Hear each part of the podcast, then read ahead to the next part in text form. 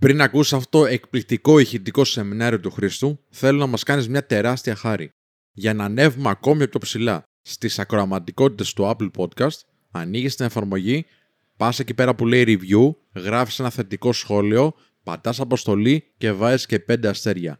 Μας βοηθάει πάρα πάρα πολύ να ανέβουμε ψηλά και να γίνουμε περισσότεροι. Εάν μας ακούς όμως από Spotify, μην ξεχάσεις να πατήσεις το κουμπάκι που λέει follow ή ακολουθήστε, ώστε να μας ακολουθείς και να ενημερώνεις για κάθε νέο ηχητικό επεισόδιο και παράλληλα να ενημερώσεις τους φίλους σου ότι βρισκόμαστε και σε αυτή την πλατφόρμα για να μας ακούν ηχητικά.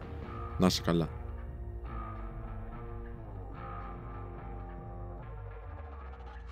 Καλώς όρισες στο πιο εκπαιδευτικό live στο σύμπαν.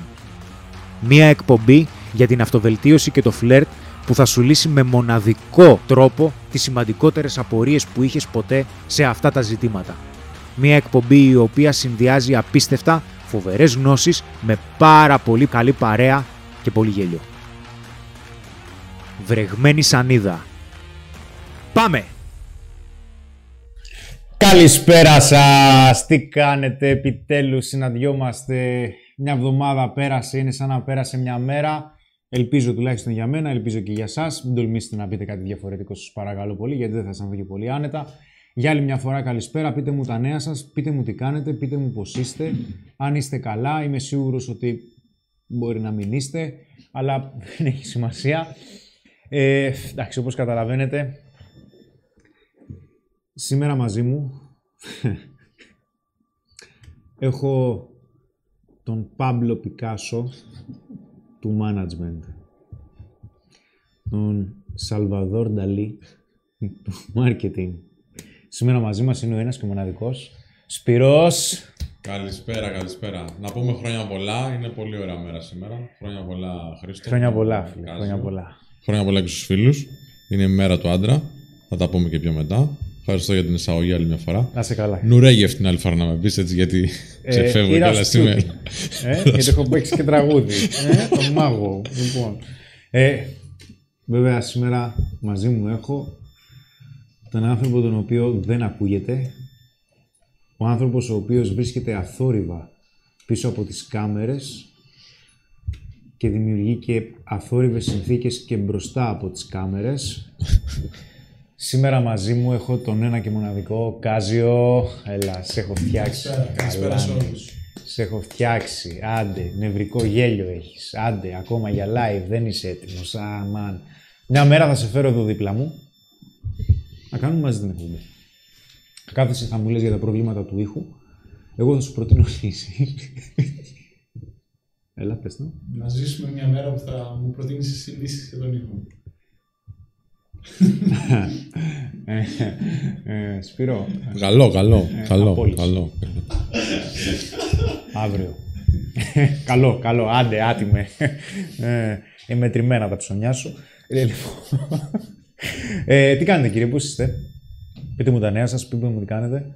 Να ξεκινήσουμε σιγά σιγά να σταθούμε, να μαζευτεί και ο κόσμος. Έχω σήμερα να σούρω, έχω σήμερα να πω.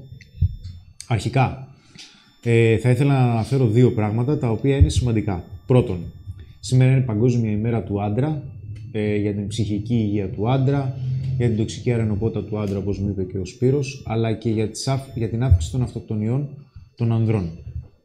Σήμερα λοιπόν γιορτάζουμε οι άντρες. Ε, είδα κάποια σχόλια στο facebook που λέγανε ότι μείναμε λίγοι. Όχι. Είμαστε πολλοί και γινόμαστε ακόμα περισσότεροι να σας χαιρόμαστε, να μας χαίρεστε και χρόνια μας πολλά.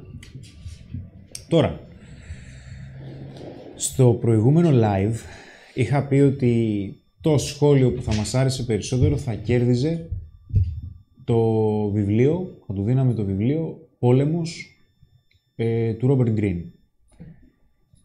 Ειλικρινά θα ήθελα να σας ευχαριστήσω για τα σχόλια γιατί αναφέρατε βιβλία τα οποία είναι πάρα πολύ καλά Δυστυχώς ένα θα κερδίσει, αλλά θα έχω κάνουμε και άλλο διαγωνισμό σήμερα.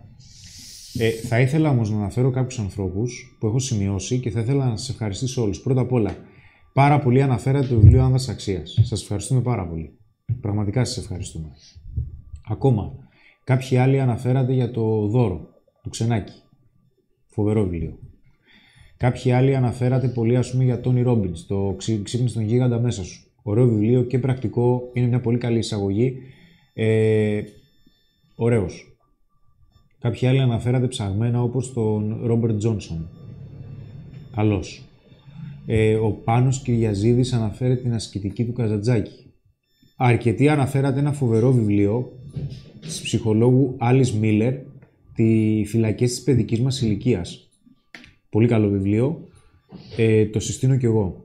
Αναφέρατε φυσικά Daniel Kahneman, Awa- ε, το Think, Thinking Fast and Slow. Πάρα πολύ καλό βιβλίο. Αναφέρατε πάλι Καζατζάκη, τον καπετάν Μιχάλη. Τεράστιος ο Καζατζάκης.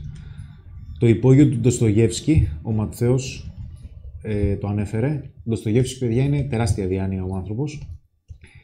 Αλλά ε, το βιβλίο που θα κάνω δώρο θα το κάνω στον George Κυριαζίδης για το βιβλίο του Freud «Ψυχολογία των μαζών και ανάλυση του εγώ». Ειδικά για ψυχολογία των μαζών που ανέφερε. Ε, γιατί έχει ιδιαίτερη σημασία το συγκεκριμένο βιβλίο. Έχουν, πο- έχει μεγάλη αξία η θεωρία που αναλύθηκε στο συγκεκριμένο βιβλίο γιατί χρησιμοποιήθηκε αργότερα ε, για διαχείριση των μαζών. Εντάξει, δεν θα πω περισσότερα. Σπύρο, τι λένε τα παιδιά, τι κάνουν, ε; Λοιπόν, αυτή τη στιγμή έχω πάρα πολλά shares που γίνονται στο Instagram. Παπάκι με ένα παιδιά. Όποιος κάνει share, θα μας κάνετε ένα tag να το δούμε κιόλας, να το κάνουμε κι εμείς reshare. Έχουμε 460 φίλους αυτή τη στιγμή ταυτόχρονα online. Α, μ, έχουμε παλιές καραβάνες, τον Δημήτρη Σιδηρόπουλο, τον Τζος Βουρβαχα- Βουρβαχάκη, τον Μπάνο M, τον ABG. Καλησπέρα, παιδιά, καλησπέρα σε όλους. Έχουμε 250 likes. Μπορούμε να τα φτάσουμε πολύ περισσότερα. Γιατί τώρα μπαίνουν οι φίλοι. Είναι ακριβώς από κάτω ένα χεράκι που δείχνει έτσι, παιδιά. Να το κάνουμε μπλε με δύναμη. Ανεβαίνει από ό,τι βλέπω. Και όσο μιλάω, ανεβαίνει ακόμα ανεβαίνει. Πατάνε οι φίλοι τα like. Μπράβο, ευχαριστούμε πάρα πάρα πολύ. Λοιπόν, ακούστε να δείτε τώρα. Ακριβώς από κάτω από τον Χρήστο, έτσι όπως βλέπετε την εικόνα, υπάρχει το κουμπάκι που δείχνει ένα βελάκι δεξιά που λέει share ή διαμοιρασμός, κάτι τέτοιο. Το πατάτε αυτό και παίρνετε ένα link. Το link αυτό το δίνετε στις συνομιλίες στο Viber που έχετε στις ομαδικές με τους φίλους σας, έτσι ώστε να το πατήσουν να έρθουν και άλλοι εδώ, να γίνουμε πολύ μεγαλύτερη παρέα. Ε, Η βοήθειά σας, παιδιά, είναι πολύ σημαντικό. Είναι πολύ σημαντική και μας βοηθάει να γίνουμε ακόμα πιο δυνατοί κι εμείς και να συνεχίσουμε τα live. Και σε αυτό το σημείο θα ήθελα να πω εδώ να ανακοινώσουμε, Χρήστο, ότι τη Δευτέρα θα υπάρχει live απλά και ανδρικά. Έτσι, να κάνουμε κι άλλο παρέα μέσα σε αυτή την κατάσταση που ζούμε, μέσα στην καραντίνα. Ε, θα είμαστε αρκετοί, όχι μόνο εγώ, ο Χρήστος και ο Κάζιο. Θα είναι και ο Θέμης, ενδεχομένως να είναι και ο Ανέστης. Θα δούμε τώρα, θα είμαστε με μεγάλη παρέα και θα περάσουμε πολύ όμορφα. Δευτέρα λοιπόν στις 8 η ώρα, απλά και ανδρικά live, εδώ από το κανάλι του YouTube του Men of Style. Ο Στέφανος Φωτόπουλος Χρήστος λέει: Παλιά καθόμασταν μέσα στις Πέμπτες για να δούμε τον Γκάλι. Τώρα καθόμαστε και βλέπουμε τον Χρήστο. Ρίξε κανένα σωστάκι. Ευχαριστώ πάρα πολύ. Γκάλης, τι να πούμε τώρα, εντάξει, τεράστιος. Είναι δυνατόν, λέει, να λέγεται εκπομπή Men of Style και να μην έχετε background ένα δέσκο του Ντερλέγκα; Ναι, Ναι, είναι. είναι απολύτως καλό, εφικτό. καλό, καλό. Άτιμο και εσύ. Coach the Day, ο φίλος ο Φωκίων από την ε, Ξάνθη. Καλησπέρα αδερφέ. Λοιπόν, τώρα να μας πείτε λίγο για τον ήχο. Κάποιοι μας λένε ότι είναι λίγο μπάσα τα μικρόφωνα. Εντάξει, είναι η αντρίλα, παιδιά. ναι, Δεν είναι μόνο μπάσο, η έτσι. τεστοστερόνη βγαίνει. Δεν φταίει Λοιπόν. Ρικάζιο. Λοιπόν, εδώ ο Κάζο προσπαθεί να κάνει ό,τι μπορεί. Καταλαβαίνετε τι σημαίνει αυτό. Αυτά. Θες να δείξουμε εκείνο το βίντεο που λέγαμε, γιατί είπες Ε, εδώ πάνω- λόγω της ημέρας, ε, ο Σπύρος εδώ πέρα μαζί με τον Γκάζιο φτιάξαν ένα καταπληκτικό βίντεο. Ε, επειδή γιορτάζουν οι άντρες, είναι η μέρα του άντρα. Και πιστεύω ότι είναι η κατάλληλη στιγμή για να το δείξουμε. Τι λέτε; Δεν ξέρω αν είναι κατάλληλη στιγμή, γιατί ο Κάζιο θέλει λίγο χρόνο. Ε, ναι, ο Γκάζιο είναι λες και πιλωτάρει UFO αυτή τη στιγμή. Όποτε Βλέπω είσαι έτοιμος, δηλαδή. Κάζιο, πες μας. Μάλλον κάτι θα ανατιναχτεί, δεν ξέρω τι γίνεται εκεί. Οπότε ρίξτε μια ματιά σε αυτό το βιντεάκι, παιδιά. Yeah.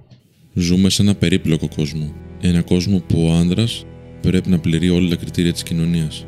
Να ξέρει να διεκδικεί, αλλά και να μην προσβάλλει παράλληλα. Να είναι τρυφερός αλλά να είναι και σκληρός. Να είναι πατέρας πρότυπο, αλλά και σεξ σύντροφος. Να είναι ευαίσθητος, αλλά και άφθαρτος. Να ξέρει να κερδίζει, αλλά και να χάνει παράλληλα. Να πηγαίνει τα πράγματα μπροστά, αλλά να είναι και ο άντρας ο παραδοσιακός. Να παρουσιάζεται όμορφα, αλλά και να φαίνεται χαλαρός. Να είναι έμπιστος φίλος, αλλά και φοβερός εχθρός. Να ξέρει να θυσιάζει όσοι τον πονούν, αλλά να αντέχει και τον πόνο. Να σηκώνει το μανίκια στη δουλειά και να σκύβει το κεφάλι. Να ηγείται, αλλά να ξέρει και να ακολουθεί. Να γνωρίζει πώς να παλεύει, αλλά να ξέρει και πώς να δέχεται τα χτυπήματα. Να αλλάζει τον κόσμο και να προσαρμόζεται σε αυτόν. Και σε όλα αυτά τα πρέπει, εμείς οι άντρες ανά τους αιώνες, σηκώσαμε κεφάλι και αναλάβαμε την ευθύνη αγώγιστα. Και τα καταφέραμε. Υπάρχει όμως και μία ακόμα ευθύνη. Η προστασία του εαυτού μας. Και σε αυτή την ευθύνη θα πρέπει να είμαστε άριστοι. Γιατί από αυτήν εξαρτώνται όλες οι άλλες. Πρέπει να είσαι καλά. Οφείλεις σε σένα και στο περιβάλλον σου. Δώσε σημασία στον εαυτό σου. Ζήτα βοήθεια. Δεν χρειάζεται πια όλα να τα παλεύεις μόνος σου. Χρόνια πολλά. Ε, είμαστε live πάλι. Ε, βιντεάρα έφτιαξαν, έτσι. Φωνή ο Σπύρος. Ε, εντάξει. Εντάξει, τώρα. Τερλέγκα. για πολύ βούρκωμα, ουίσκι, γάμο, respect, συγχαρητήρια. Να είμαστε καλά για τον χρόνο. Σπύρο, πρέπει να σου κάνω μια ερώτηση. Παρακαλώ. Πώς καταλαβαίνεις ότι κάποιος σε σέβεται; Ναι. Ε, κυρίως έχει να κάνει με το πώς νιώθω ε, μαζί του. Δηλαδή, ε, περνάω καλά. Στις εντάσεις ε, μπορούμε να βρούμε μια άκρη. Ε, μου φέρεται, μου συμπεριφέρεται όπως ε, θα του συμπεριφερόμουν εγώ. Ε, πολλές φορές το κριτήριο είναι τι θα έκανα εγώ στη θέση του. Ε, πολλές φορές επίσης ε, να τον τεστάρω. Έτσι, εντάξει, το κάνω, ξέρεις τώρα κάποια πραγματάκια. ε, καλοπροαίρετα πάντα. Ναι, τώρα, να πούμε τώρα με σέβεται ο Κάζιο που μου παίρνει το φως. Κάζιο τώρα, τι να το πετάξω. Εντάξει, θα μου πει άνεργος είναι έτσι κι αλλιώς. Οπότε δεν έχει να χάσει και τίποτα. Λοιπόν, όχι, η αλήθεια είναι ότι αυτό που πάντα θα κοιτάξω, επειδή ο σεβασμός είναι πολύ σημαντικός για μένα, πάντα θα κοιτάξω εάν νιώθω ε, καλά μαζί του. Ε, είτε είναι άντρα είτε γυναίκα, έτσι. Αν νιώθω δηλαδή ότι ενδεχομένως να κάνω και εγώ το ίδιο στη θέση του, ακόμη και στις εντάσεις, στις δύσκολες στιγμές, ε, αν θα φερόμουν με έναν τρόπο ο οποίος ε, ναι, μεν μπορεί να διεκδικούσα κάτι παραπάνω, αλλά πάντα θα σκεφτόμουν, ξέρεις τι, οκ, είναι αυτή η προσωπικότητα, να έρθω λίγο στα, στα παπούτσια του που λέμε, λίγο στη θέση του κτλ. Ε, δεν είναι κάτι το οποίο είναι στέρεο, αλλά είναι κάτι πολύ ρευστό, ανάλογα και τον άνθρωπο που έχω απέναντί μου. Γιατί ο κάθε άνθρωπος είναι διαφορετικός προφανώς.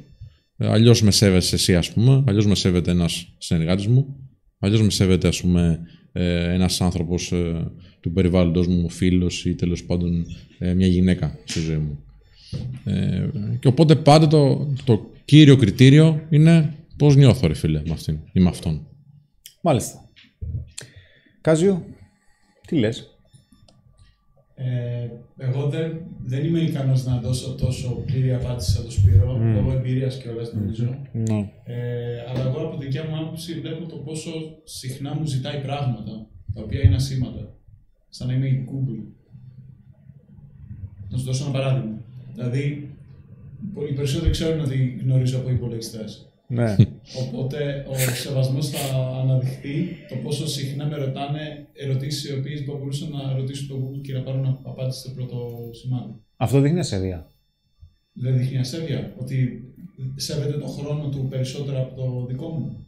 Ότι προτιμάει να, να μου στείλει με ένα μήνυμα παρά να το ψάχνει μόνος του. Αν η απάντηση που θα του δώσεις εσύ είναι πιο γρήγορη και καλύτερη. Γι' αυτό σου λέω ότι τα πράγματα τα οποία θα μπορούσε απλά να γκουγκλάρει και να βρει πρώτη απάντηση. Ασήμαντα πράγματα. Ναι. Ας πούμε, εμένα με ρώτησε ένας κολλητός μου για...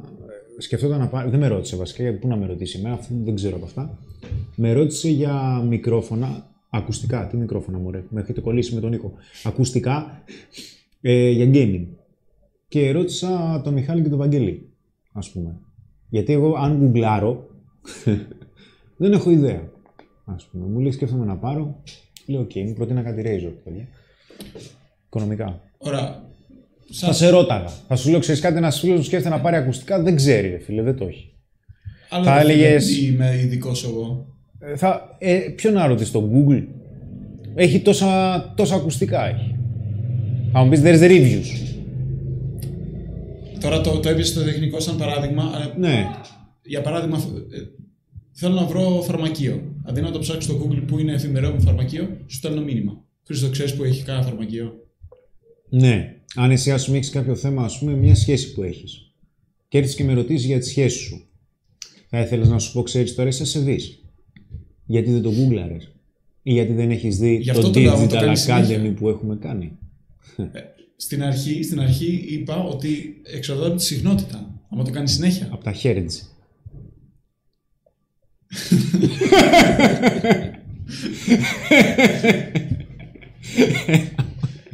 Ναι, οκ. Αλλά όπως είπα στην αρχή, ότι δεν είμαι πολύ. Δεν έχω τόση εμπειρία για να δώσω μια τόσο σωστή απάντηση σαν το Σπύρο. Ο καθένας αντιλαμβάνεται τον σεβασμό με εντελώς διαφορετικό τρόπο. Και όπως έχουμε αναφέρει και θα αναφέρω και σήμερα γιατί κάτι συμβαίνει για να έχει χάσει το σεβασμό της για εσένα ή δεν τον είχε ποτέ ή κάτι έγινε στη συνέχεια και χάθηκε έχει να κάνει με τα όρια. Τα όρια που έχεις εσύ σαν άνθρωπος και κατά πόσο τα επικοινωνείς έχει να κάνει και με το κατά πόσο ο άλλος τα παραβιάζει για να σημαίνει σε εσένα ότι ξέρεις κάτι, δεν με σέβεται. Εκτός αν ο άλλος για παράδειγμα είναι προσβλητικός ή αγενής, έτσι. Αν είναι προσβλητικός ή αγενής, τότε προφανώς ε, εντάξει, υπάρχει θέμα. Αλλά από κάποιο σημείο και μετά οι γραμμές είναι λεπτές, που το ανέφερε και ο Σπύρος αυτό. Περί σεβασμού. Τι λένε τα παιδιά εδώ, τι λένε οι φίλοι μας; Λοιπόν. Λένε ωραία λόγια. Αυτό είναι. Ε, λέει ο Δημήτρης Σιδηρόπουλος ότι αυτό που λέει ο Κάζος ισχύει για την πληροφορική. Ότι δηλαδή το θεωρούν. Ε, ξέρεις, η εύκολη λύση. Ο αυτός που ξέρει από PC, ρε παιδί μου. Να Όντως και- σπουδάζεις κάτι άλλο, Δημήτρη. Να, να, να. Είναι φίλος ο Δημήτρης. Ο Μιχάλης λέει: Ο σεβασμός φαίνεται πώς αντιδράει ο άλλος την ώρα που μιλάς. Σωστό. Λοιπόν, ένα άλλο. Ένας άλλος φίλος λέει ο Ασακούρα 834 που είναι και αυτό και σεβασμός και υποστήριξη. Είμαι πτώμαλη, αλλά δεν γίνεται να μην πω και να σας ακούσω έστω και για ένα γεια. Ναι, ρε φίλος. Να είσαι εννοείται. καλά, φίλε. Καλησπέρα, αδελφέ μου. Λοιπόν. Πολύ ωραίο βίντεο. Για το βίντεο λένε κάποια πραγματάκια. Για την ώρα είμαστε εκεί, σε αυτό που σου είπα. Πολύ ωραία. Καλησπέρα από Βουκουρέστι, λέει ο Αλέξανδρος. Είμαστε ακόμα ανοιχτά. Καλησπέρα στο, στο Βουκουρέστι που είναι έτσι πολύ μαχητικό. Καλησπέρα, φίλε. Καλησπέρα. Θα μιλήσουμε για το σεβασμό γενικώ ή για το σεβασμό της συντρόφου μας, μιας κοπέλας, λέει ο Χρήσης Μιστικούδη. Κρι Μιστικούδη. Α, καλή ερώτηση έκανες. Ωραία, οκ. Θα το πάω στην αρχή για την επαφή ανάμεσα στον άντρα και στη γυναίκα. Θα αναφέρω κάποια θέματα τα οποία θεωρώ σημαντικά, αλλά στη συνέχεια θα πάω προς τα γνωστά μονοπάτια που ξέρετε ότι πηγαίνω ε, και θα πάω προς αυτοσεβασμό και αυτοεκτίμηση για να πω κάποια πράγματα τα οποία τα θεωρώ πάρα πολύ σημαντικά και πρέπει να αναφερθούν. Γιατί εκεί στηρίζονται όλα. Καλή ερώτηση, γι' αυτό και την απαντάω. Ε, πριν προχωρήσουμε, Ναι. θες να πεις για το mail που μας ήρθε τώρα; Το διάβασες, προλαβές; Όχι. Ωραία, εγώ θέλω να το πω στον κόσμο, να το μοιραστούμε όμως. Okay.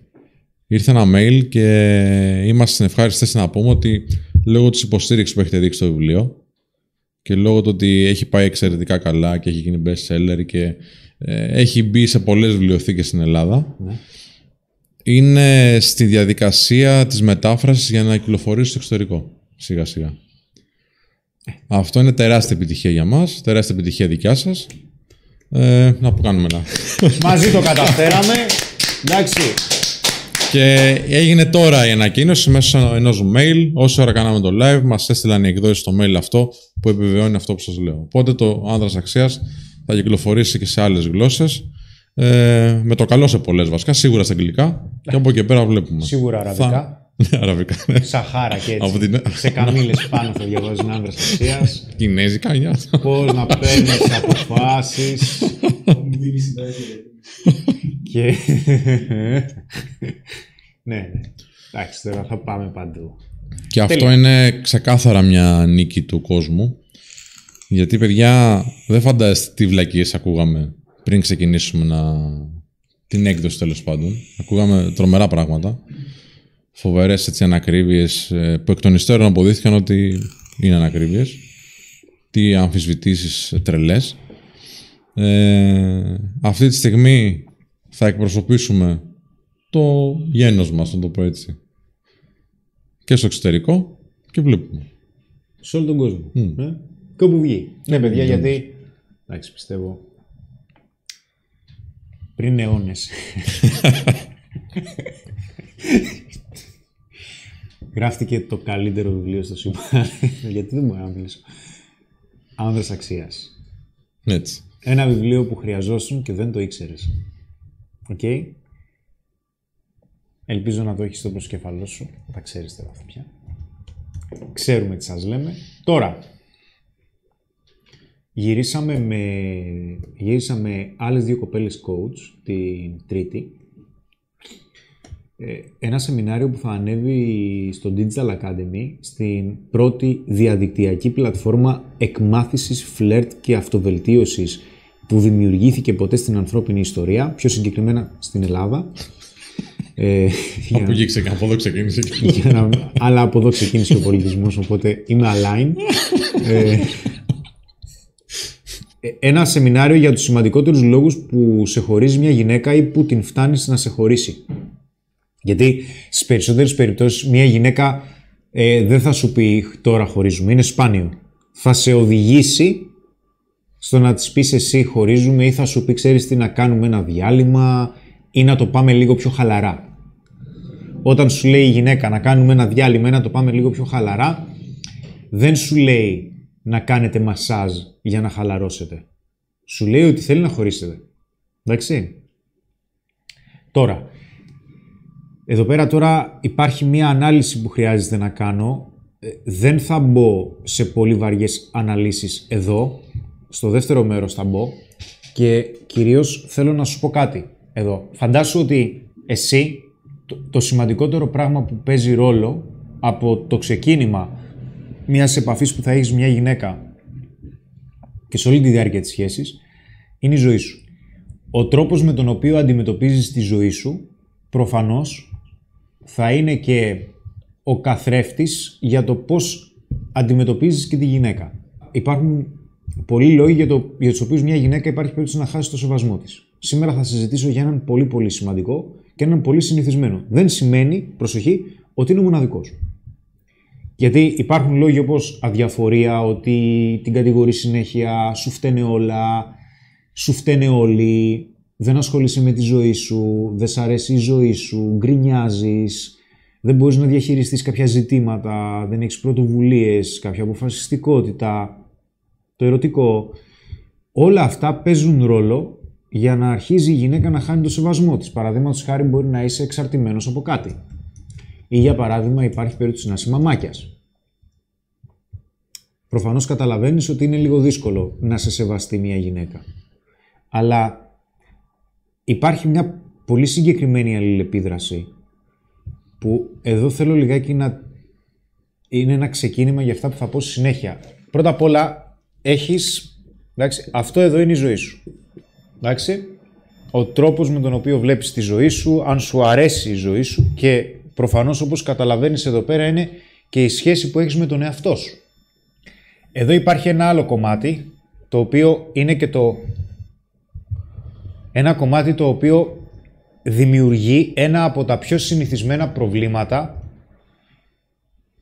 από τους ανθρώπους που αναλαμβάνω. Γι' αυτό και θα το αναφέρω. Δεν σημαίνει ότι είναι το μοναδικό πρόβλημα ή ο, ο μοναδικός λόγος που μία γυναίκα θα χάσει το σεβασμό της για εσένα. Γιατί υπάρχει περίπτωση να είσαι αγενής, υπάρχει περίπτωση να μιλάς άσχημα, υπάρχει περίπτωση να μην προσέχεις τον εαυτό σου, να μην της δίνεις σημασία.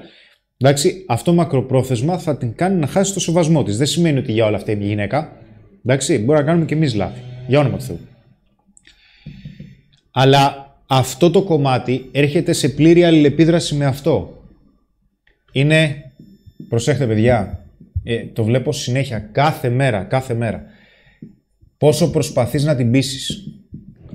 Όσο περισσότερο προσπαθείς να την πείσεις να μπει στον κόσμο σου ή να μείνει στον κόσμο σου, τόσο περισσότερο η έλξη θα πέφτει και προφανώς θα αρχίζει να χάνει και το σεβασμό της ή τον θαυμασμό της. Υπάρχουν εδώ πέρα δύο γενικά ενδεχόμενα. Το πρώτο ενδεχόμενο είναι να αρχίζει να μπαίνει στη ζωή σου, αρχίζει να μπαίνει στη ζωή σου γιατί, γιατί η ζωή σου είναι ωραία. Και δεν έχει σημασία το τι κάνεις με το τι ασχολείσαι, έχει να κάνει με το πώς εσύ ο ίδιος αισθάνεσαι με αυτό που κάνεις. Έχει να κάνει με το πώς εσύ ο ίδιος αισθάνεσαι με τη ζωή σου, πόσο σου αρέσει. Και αυτό προβάλλεται. Γιατί αυτό που προβάλλεις προς τα έξω είναι ένας κόσμος όπου ο τρόπος με τον οποίο αισθάνεσαι για αυτόν τον κόσμο, και θα το συζητήσω αργότερα γιατί είναι πολύ δύσκολο αντικείμενο και πολύπλοκο, θα κάνει και τη γυναίκα να θέλει να είναι κομμάτι αυτού του κόσμου. Όταν λοιπόν η γυναίκα βλέπει αυτόν τον κόσμο, σου λέει Α, ωραίος είναι. Okay.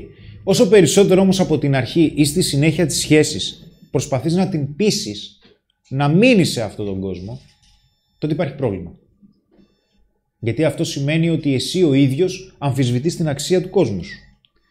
Και ένας από τους σημαντικότερους λόγους που μια γυναίκα θα αρχίζει να χάνει το σεβασμό της, από τους σημαντικότερους είπα και από τους πιο συνηθισμένους, έτσι, είναι τα όρια.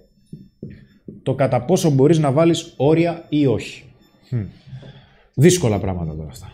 Πρώτα απ' όλα, μια πολύ βασική αρχή για τα όρια, και πρέπει να το θυμάσαι αυτό, είναι ότι Άλλο σκέφτεσαι και άλλο κάνεις ή λες. Για παράδειγμα, κάνει κάτι το οποίο δεν σου αρέσει και το καταπιέζεις, δεν το λες, δεν το εκφράζεις ποτέ. Σου ζητάει κάτι το οποίο το θεωρείς παράλογο και δεν το αναφέρεις, απλά υποκύπτεις. Συμβιβασμός. Αυτό είναι πρόβλημα. Η ικανότητα να μπορείς να θέτεις όρια είναι κάτι πάρα πολύ σημαντικό για να μπορούν να σε σεβαστούν και οι άλλοι. Και σε παρακαλώ, σημείωσε το αυτό. Το λέω πάντα. Τα όρια δεν τα θέτουμε για να αλλάξουμε τον άλλον. Δεν θέτεις όρια για να αλλάξεις κάποιον ή για να αλλάξει εκείνος. Τα όρια τα προβάλλεις για να δείξεις στον άλλον τις συνθήκες που χρειάζονται για να συνεχίσει να είναι μέρος της ζωής σου δεν κάνεις σχέση ή δεν είσαι με κάποιον για να τον αλλάξεις και για να σε αλλάξει. Τα όρια τα θέτεις γιατί είναι οι συνθήκες για να συνεχίζει κάποιος να είναι μέρος της ζωής σου. Αν συνεχίσει να παραβιάζει όρια, σταματάει να είναι μέρος της ζωής σου. Αυτό στις περισσότερες περιπτώσεις κάποιοι πελάτες μου το αγνοούν. Γιατί πιστεύουν ότι θα βάλουν όρια ας πούμε για να φοβήσουν τις γυναίκες. Δεν βάζεις όριο για να φοβήσεις κάποιον. Για όνομα του Θεού. Ούτε για να την αλλάξεις. Υπάρχει περίπτωση να θέλει, υπάρχει περίπτωση να μην θέλει. Δεν πιέζουμε κάποιον. Γιατί υπάρχουν διάσημες απόψεις, πολλές απόψεις, τι οποίες τις ακούω συχνά, που λένε Οι γυναίκες σέβονται τους άντρες που δεν τις σέβονται. Οι γυναίκες σέβονται τους άντρες που τις φτύνουν. Ε, όσο καλύτερα τις φέρεσαι, τόσο χειρότερα σου φέρεται. Παιδιά, δεν έχω δει εγώ ε, εδώ και πολλά χρόνια τέτοιες συμπεριφορές. Τέτοιες συμπεριφορές τις έβλεπα όταν ανεχόμουν πράγματα που δεν μου άρεσαν. Όταν μια γυναίκα σου αρέσει, τη συμπεριφέρεσαι ωραία, προσφέρεις αξία. Αν βλέπεις ότι αυτήν την αξία δεν την εκτιμά, αρχίζεις και μειώνεις την συνέχιση της προσφοράς αυτής της αξίας. Δεν τζακώνεσαι, δεν προσβάλλεις, δεν κριτικάρεις. Δεν χρειάζεται να υψώνεις τον τόνο της φωνής σου. Τα πράγματα είναι πάρα πολύ απλά. Αυτό είναι το μενού. Παίζουν και εσύ το μενού σου και είμαστε ok. Εγώ αυτό θέλω. Και προφανώς εδώ ξεκινάει πολύ μεγάλη συζήτηση γιατί όπως έχω σημειώσει εδώ Το πραγματικό όριο, το πραγματικό όριο είναι το ότι όταν δεν μπορούμε να βάλουμε όρια, ουσιαστικά δεν ξέρουμε να ζητάμε και να οριοθετούμε το πώς να μας συμπεριφέρονται οι άλλοι με τρόπο που μας αξίζει. Και αυτό έχει να κάνει με το κομμάτι της προσωπικής μας ανασφάλειας και αυτοεκτίμησης, που είναι τεράστιο. Γιατί; Γιατί αν εσύ για να αξίζεις χρειάζεσαι την αποδοχή της γυναίκας ή κάποιου άλλου, προφανώς και δεν μπορείς να βάλεις όρια. Γιατί; Γιατί εδώ δημιουργείται τώρα ένα ζήτημα. Για να γνωρίζεις τι σου αξίζει, θα πρέπει να ξέρεις τι θέλεις. Και για να ξέρεις τι θέλεις και τι σου χρειάζεται, θα χρειαστεί να έχεις και κάποια εμπειρία με αλληλεπίδραση με ανθρώπους. Στις περισσότερες περιπτώσεις ή δεν ξέρουμε τι θέλουμε, με αποτέλεσμα να είναι αδύνατο να βάλουμε όρια, γιατί δεν ξέρουμε και τι να ζητήσουμε, ή ξέρουμε τι θέλουμε, αλλά πιστεύουμε πως αν το ζητήσουμε, ο άλλος κατά πάσα πιθανότητα θα μας απορρίψει. Οπότε εμείς θα σταματήσουμε να αισθανόμαστε σημαντικοί. Οπότε και για άλλη μια φορά δεν μπορούμε να βάλουμε όρια. Τι λέει ο κόσμος; Λοιπόν, έχουμε πάρα πολύ, πάρα πολύ ωραία μηνύματα, ωραίες ερωτήσεις. Ε, πάω σε αυτά που λένε για το βιβλίο στην αρχή, γιατί το αναφέραμε πριν. Ο Coach The Day λέει μπράβο παιδιά, χίλια μπράβο, πραγματικά υπερήφανοι για την επιμονή και τον επαγγελματισμό σας. Ευχαριστούμε πάρα πολύ, Φωκιώνα. λέει ο Κώστας Λαζαρίδης, άρα μάγκες λέει όταν ξεκινάγατε την εταιρεία, το 2014, εγώ έφυγα για Αμερική να κάνω διδακτορικό. Έξι χρόνια μετά, τα πειράματά μου θα πάνε στον ISS, τον ε, διαστημικό σταθμό, τον, ναι, τον Διεθνή Διαστημικό Σταθμό, και εσείς έχετε φτάσει πολύ ψηλά. Resilience και Perseverance, λέει ο Κωστής. Ευχαριστούμε πάρα πολύ, Κωστή. Ε, λέει ο Κάπα ότι εγώ αυτό που έχω να πω και απευθύνομαι κυρίως σε ένα σπυράν, σε μένα, είναι να συνεχίσετε και να γράψετε κι άλλο βιβλίο, γιατί πραγματικά φάνηκε ότι έχετε χάρισμα και αυτό δείξαν οι πωλήσεις. Ε, και πού μπορώ να αγοράσω το βιβλίο στη Γερμανία, λέει ο Φράγκιν. Μπορείς να αγοράσεις φίλε από το site της Esoptron, esoptron.gr. Οι εκδόσεις μας στέλνουν και στο εξωτερικό. Για όποιον άλλον θέλει, σε όλα τα βιβλιοπολία Ελλάδα και Κύπρου και στο site του menofstyle.gr. Λοιπόν, αλλά για εξωτερικό, esoptron.gr. Λοιπόν, πάω σε ερωτήσεις σχετικά με το θέμα τώρα, Χριστό.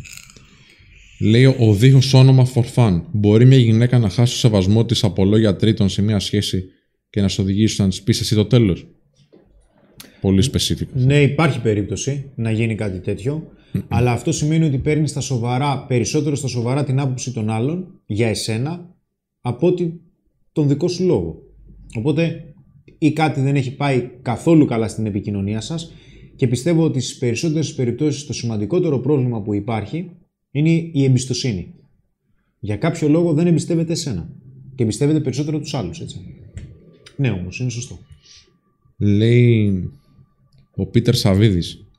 Καλησπέρα παιδιά και μπράβο σας. Σας βλέπω από Βιέννη και μου κρατάτε παρέα στα ξένα. Βιέννη είναι εκπληκτική πόλη, εντάξει. Καλά περνάς και εσύ, εντάξει, δεν είναι άσχημα.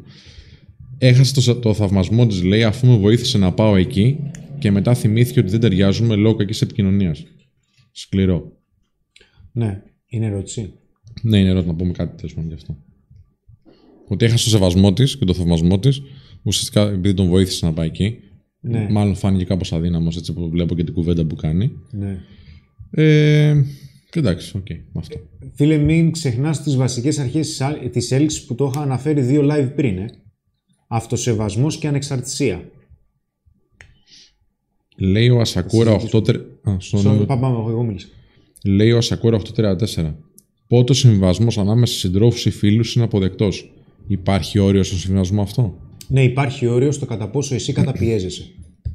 Αν συνεχίζεις να καταπιέζεσαι με κάποιους συμβιβασμούς, τότε κατά πάσα πιθανότητα αυτό που κάνεις δεν σου αρέσει. Οπότε θα χρειαστεί ένα διαφορετικό είδος διαπραγμάτευσης. Άλλες ερωτήσεις; Ναι, έχουμε πάρα πολύ εξωτερικό σήμερα. Ε, ο Φάνης Λαβριώτης λέει: Το ότι δεν με θέλει πίσω ξαφνικά επειδή προσπαθήσαμε πολλές φορές σημαίνει ότι έχασε το σεβασμό της. Εξαρτάται ποιος προσπάθησε περισσότερο, εσύ ή εκείνη. Αν προσπάθησες εσύ περισσότερο, ναι, είναι πρόβλημα. Για ποιο λόγο να σε θέλει; Όσο περισσότερο προσπαθείς να την πείσει, τόσο περισσότερο δεν μεταπίθεται. Γιατί θέλει χρόνο. Και ειδικότερα μετά από κάποιο χωρισμό έχουμε και κάποιες συγκεκριμένες εβδομάδες που γίνεται και κάποια συγκεκριμένη ψυχολογική, συναισθηματική αλλαγή στη γυναίκα. Συνήθως την πρώτη εβδομάδα δεν θέλει ούτε καν να σε δει. Αν σε έχει χωρίσει εκείνη, κάτι διαβάζει ο Σπύρος και γελάει πονηρά. Θα πούμε σε λίγο. Α, αυτό είναι, ξέρεις, έλξη, ε. Δεν στο λέω Προφανώς γιατί θέλει να μου δημιουργήσει έλξη. Γιατί ξέρει ότι δεν υπάρχει τόσο έλξη.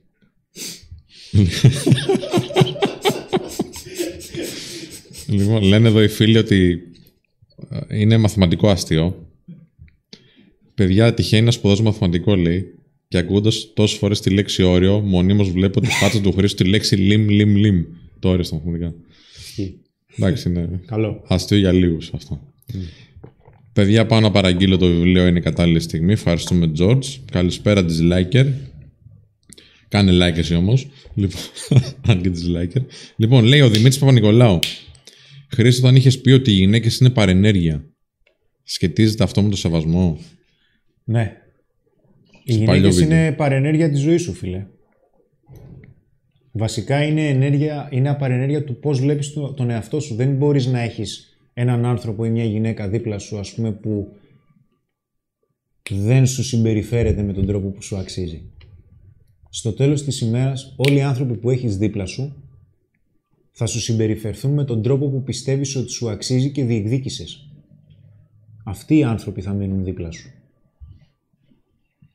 Και καλή τύχη. Ο Έλιος λέει: Το παιχνίδι δεν είναι να συντονίζονται οι κόσμοι μας. Ένα ζευγάρι λέμε ότι έχει χημεία όταν συντονίζονται σε μεγάλο βαθμό οι κόσμοι τους, με αποτέλεσμα να υπάρχουν όσο δυνατόν λιγότεροι συμβασμοί. Σωστά. Πολύ σωστά. Είναι και τζόκερ βέβαια. Ο Βαγγέλης Β λέει: Χρήστο, είπες πριν, όπως και σε κάθε βίντεο, ότι πρέπει να θέτουμε όρια. Αν όμως χαθεί ο σεβασμός και έχει ξεκινήσει το καβλάντισμα, τι κάνεις, σηκώνεις και φεύγεις; Μα είναι και αυτό ένα όριο. Δεν- Είναι όριο όπως λέω πάντα ότι αν δεν εκτιμάς την παρουσία μου θα εκτιμήσεις την απουσία μου. Είναι όριο. Ο Αλέξανδρος Τζόνης ε, κάνει μια γενικότερη ερώτηση ότι σε περίπτωση που χαθεί ο σεβασμός πώς μπορούμε να το γυρίσουμε και αν υπάρχουν τρόποι πώς- που μπορούμε να την πείσουμε τέλος πάντων. Φαντάζομαι θα αναλυθεί λίγο νωρίτερα. Ναι, φαντάζομαι ότι δεν έβλεπες τόση ώρα το βίντεο, αλλά δεν πειράζει.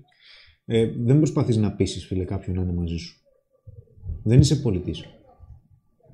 Δεν προσπαθείς να πείσεις κάποιον. Όσο περισσότερο προσπαθείς κάποιον να τον πείσεις, τόσο περισσότερο απομακρύνεται.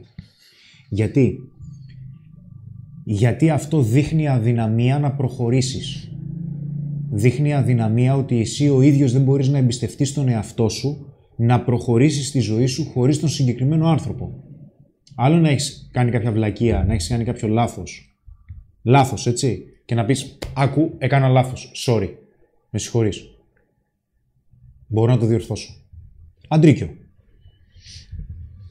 Άλλο να έχει πέσει η έλξη και να προσπαθείς να την πείσεις. Δεν είναι το ίδιο. Εκεί δημιουργείται θέμα γιατί της λες ότι ξέρεις κάτι, εξαρτώμαι από εσένα. Δεν μπορώ να είμαι καλά χωρίς εσένα. Και όσο περισσότερο προσπαθείς να την πείσεις, τόσο περισσότερο την ενοχλείς ή την τρομάζεις.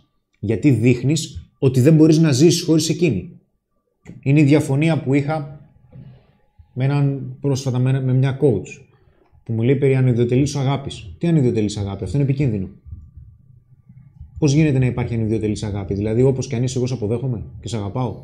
Πώς; Τα πάντα έχουν να κάνουν με μια ανταλλαγή, παιδιά. Και η ανταλλαγή έχει να κάνει με την αξία που θα το συζητήσω σε λίγο. Έχω πάρα πολλές ερωτήσεις, δεν ξέρω αν θες να προχωρήσω. Να τις Για πάμε αναπώ. λίγο ακόμα, σε Ωραία. παρακαλώ. Ε, σχετικά με αυτό που είπες πριν, ότι ε, υπάρχει μια άποψη, ένας μύθος, ότι οι γυναίκες κολλάνε περισσότερο ε, αν τις φτύνεις.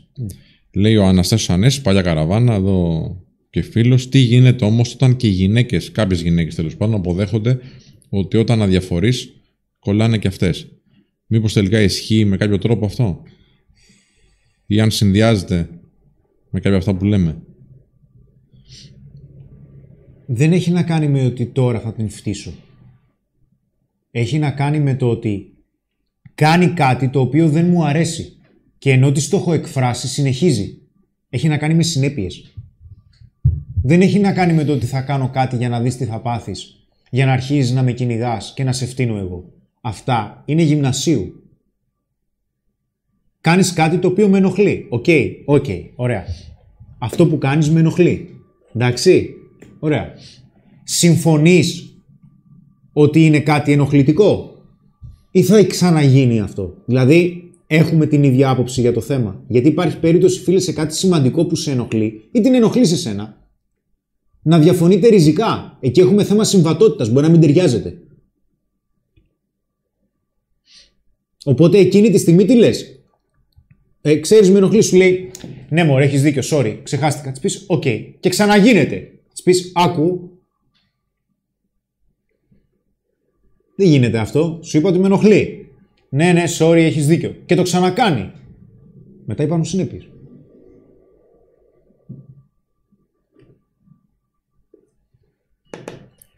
Πολλά σχόλια για την καλή παρέα που κάνουμε σε κόσμο που είναι μόνοι τους. Έχουμε και καλή παρέα, γι' αυτό κάνουμε και καλή παρέα. Ε. Λοιπόν, συνεχίζω. Ευχαριστούμε πάρα πολύ, παιδιά. Ο Στάθης Χάνια λέει: Παρέλαβα προχθές το άνδρας αξίας και σε δύο μέρες το τελείωσα. Πω. Κατάλαβα για την bestseller και το διαβάσω κάμποσε φορέ κανά. Με βοήθησε πολύ και κάνω ήδη βήματα μπροστά στην επικοινωνία μου. Να σε καλά, ρε φιλέ. Πω, πω, να σε καλά. Έχουμε Μας ρίξει πολλή δουλειά, παιδιά, στο βιβλίο.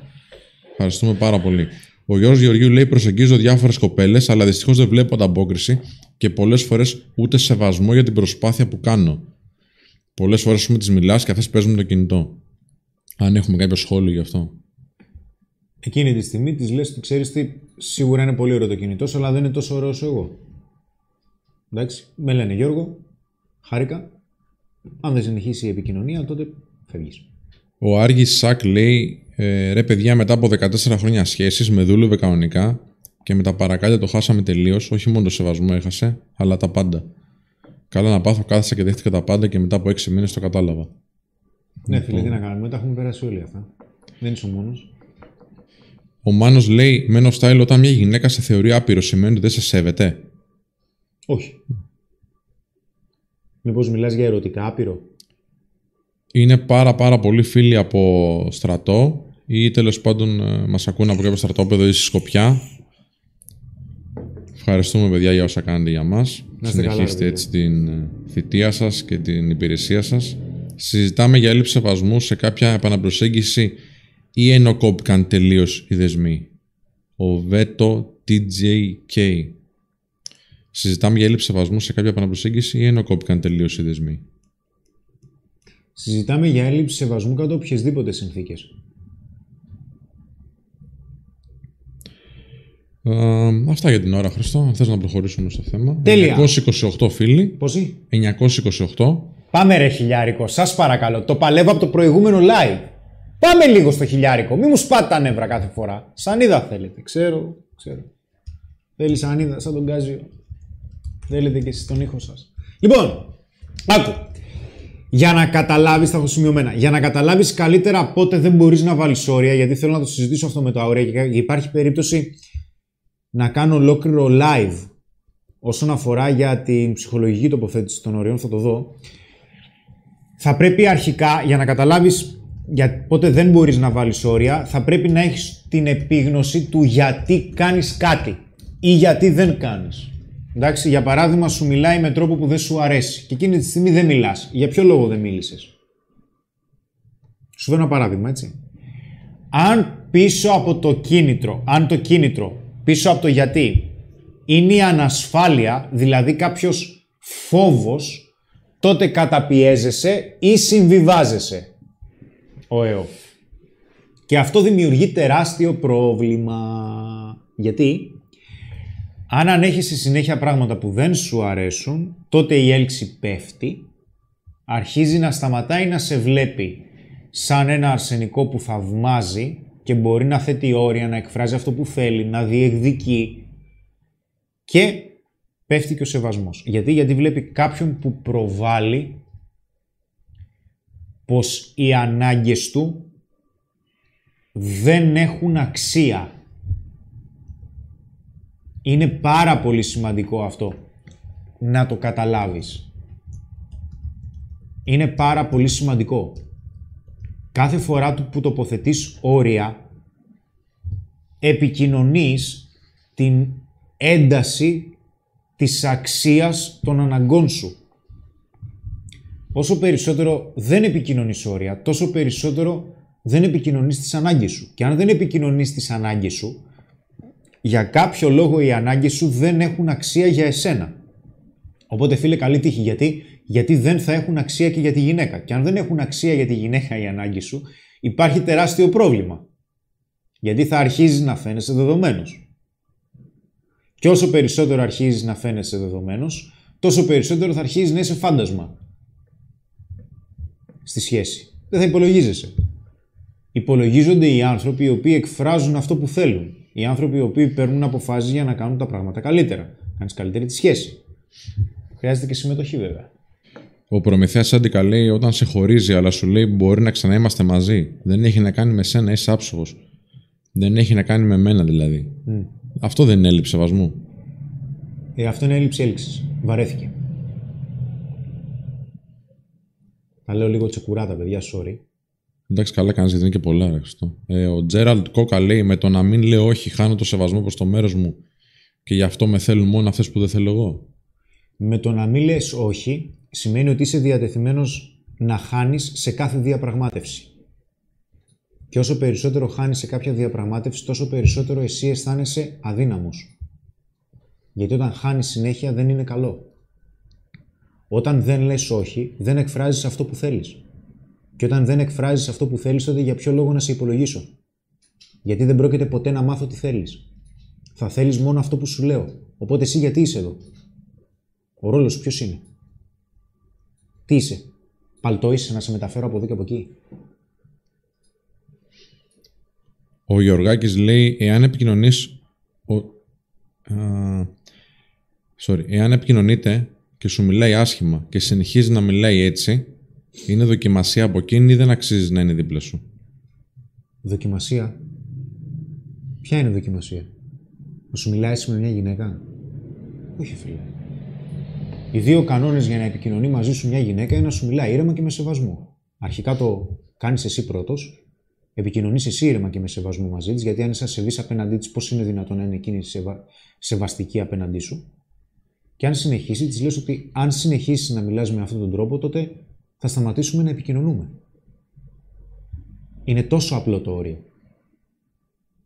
Υπάρχει περίπτωση να έχεις κάνει εσύ κάτι και να μη σε υπολογίζει, υπάρχει περίπτωση και η ίδια, λόγω της ιδιοσυγκρασίας της, να αναγενείς. Και στις δύο περιπτώσεις θέτεις όριο. Ο Βασίλης Αντωνίου, ο φίλος, παράλληλα πριν πω την ερώτηση του μάλλον να πούμε ότι είμαστε 970, 970 φίλοι. Πάμε ρε να κάνουμε το χιλιάρικο. Σας παρακαλώ, για 30 άτομα δηλαδή, για όνομα του Θεού. Θα το πάμε, θα το πάμε. Βοηθάει παιδιά το share, το link. Παίρνετε το link του βίντεο και το κάνετε share στην ομάδα σας. Έλα να πιάσουμε το στόχο. 980. Πάμε λίγο να το χτυπήσουμε σας 982. Πάμε τα σέρ να πέφτουν βροχή Πάμε ρε. Θα σας κάνω δώρο το μαρκαδόρο. Άντε πάλι. Φτιάχτηκε. Λοιπόν, ο Βασίλης Αντωνίου λέει σε περίπτωση έλλειψης σεβασμού σκέφτεσαι πιθανούς λόγους που γίνεται αυτό ή καλύτερα να προχωράς; Καλή ερώτηση. Να. Ε, θα μιλήσω για σημάδια που δείχνουν ότι αρχίζει και χάνει το σεβασμό της. Και αν τα σημάδια που θα δείξω δεν θα σου απαντήσουν στην ερώτηση, πες το. Πες Χριστό, δεν μου απάντησες, σε παρακαλώ απάντησέ μου. Γιατί είναι καλή ερώτηση. Αλλά αν μπορείς να τη ρωτήσεις, μπορείς να της πεις κάτι, δείχνει ότι είσαι, δείχνεις ότι είσαι, όχι, όχι είσαι ασεβής, δεν την κρίνουμε σαν άνθρωπο. Βλέπω ότι μου συμπεριφέρεσαι με ασέβεια. Γιατί κάνεις αυτό, αυτό και αυτό. Όπως και να έχει, σε παρακαλώ, μην ξαναγίνει γιατί δεν μ' αρέσει. Ε, ναι! ναι! ναι! Ναι! Είμαστε δυο! Είμαστε τρεις. Πάμε, ευχαριστούμε πάρα Είμαστε... πάρα πάρα πολύ. Ευχαριστούμε πολύ. Ναι, ρε, 1006, Πάμε σας παρακαλώ για το χιλιάρικο. Αυτά είναι για πλάκα για μας. Τώρα δεν είμαστε παρέα του χιλιάρικου.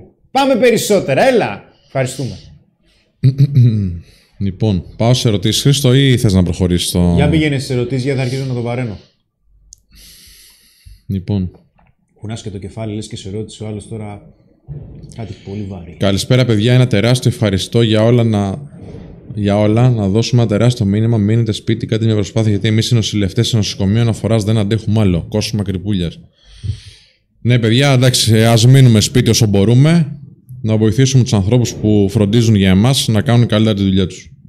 Ευχαριστούμε, φίλε. Πολύ σωστό μήνυμα. Ευχαριστούμε για ό,τι κάνεις, Κώστα. Σε ευχαριστούμε. Και όλοι οι συνάδελφοί σου. Υπάρχουν άνθρωποι, πιστεύω όλοι βασικά, που σεβόμαστε αυτό που κάνεις, έτσι. Είναι σημαντικό. Λοιπόν, ε, υπάρχει τρόπος να χειριστείς κάποιον αγενή από τη φύση του άνθρωπο σε περίπτωση που το χρειάζεσαι στη ζωή σου, σε τομείς ας πούμε όπως σχολή, προπόνηση κτλ.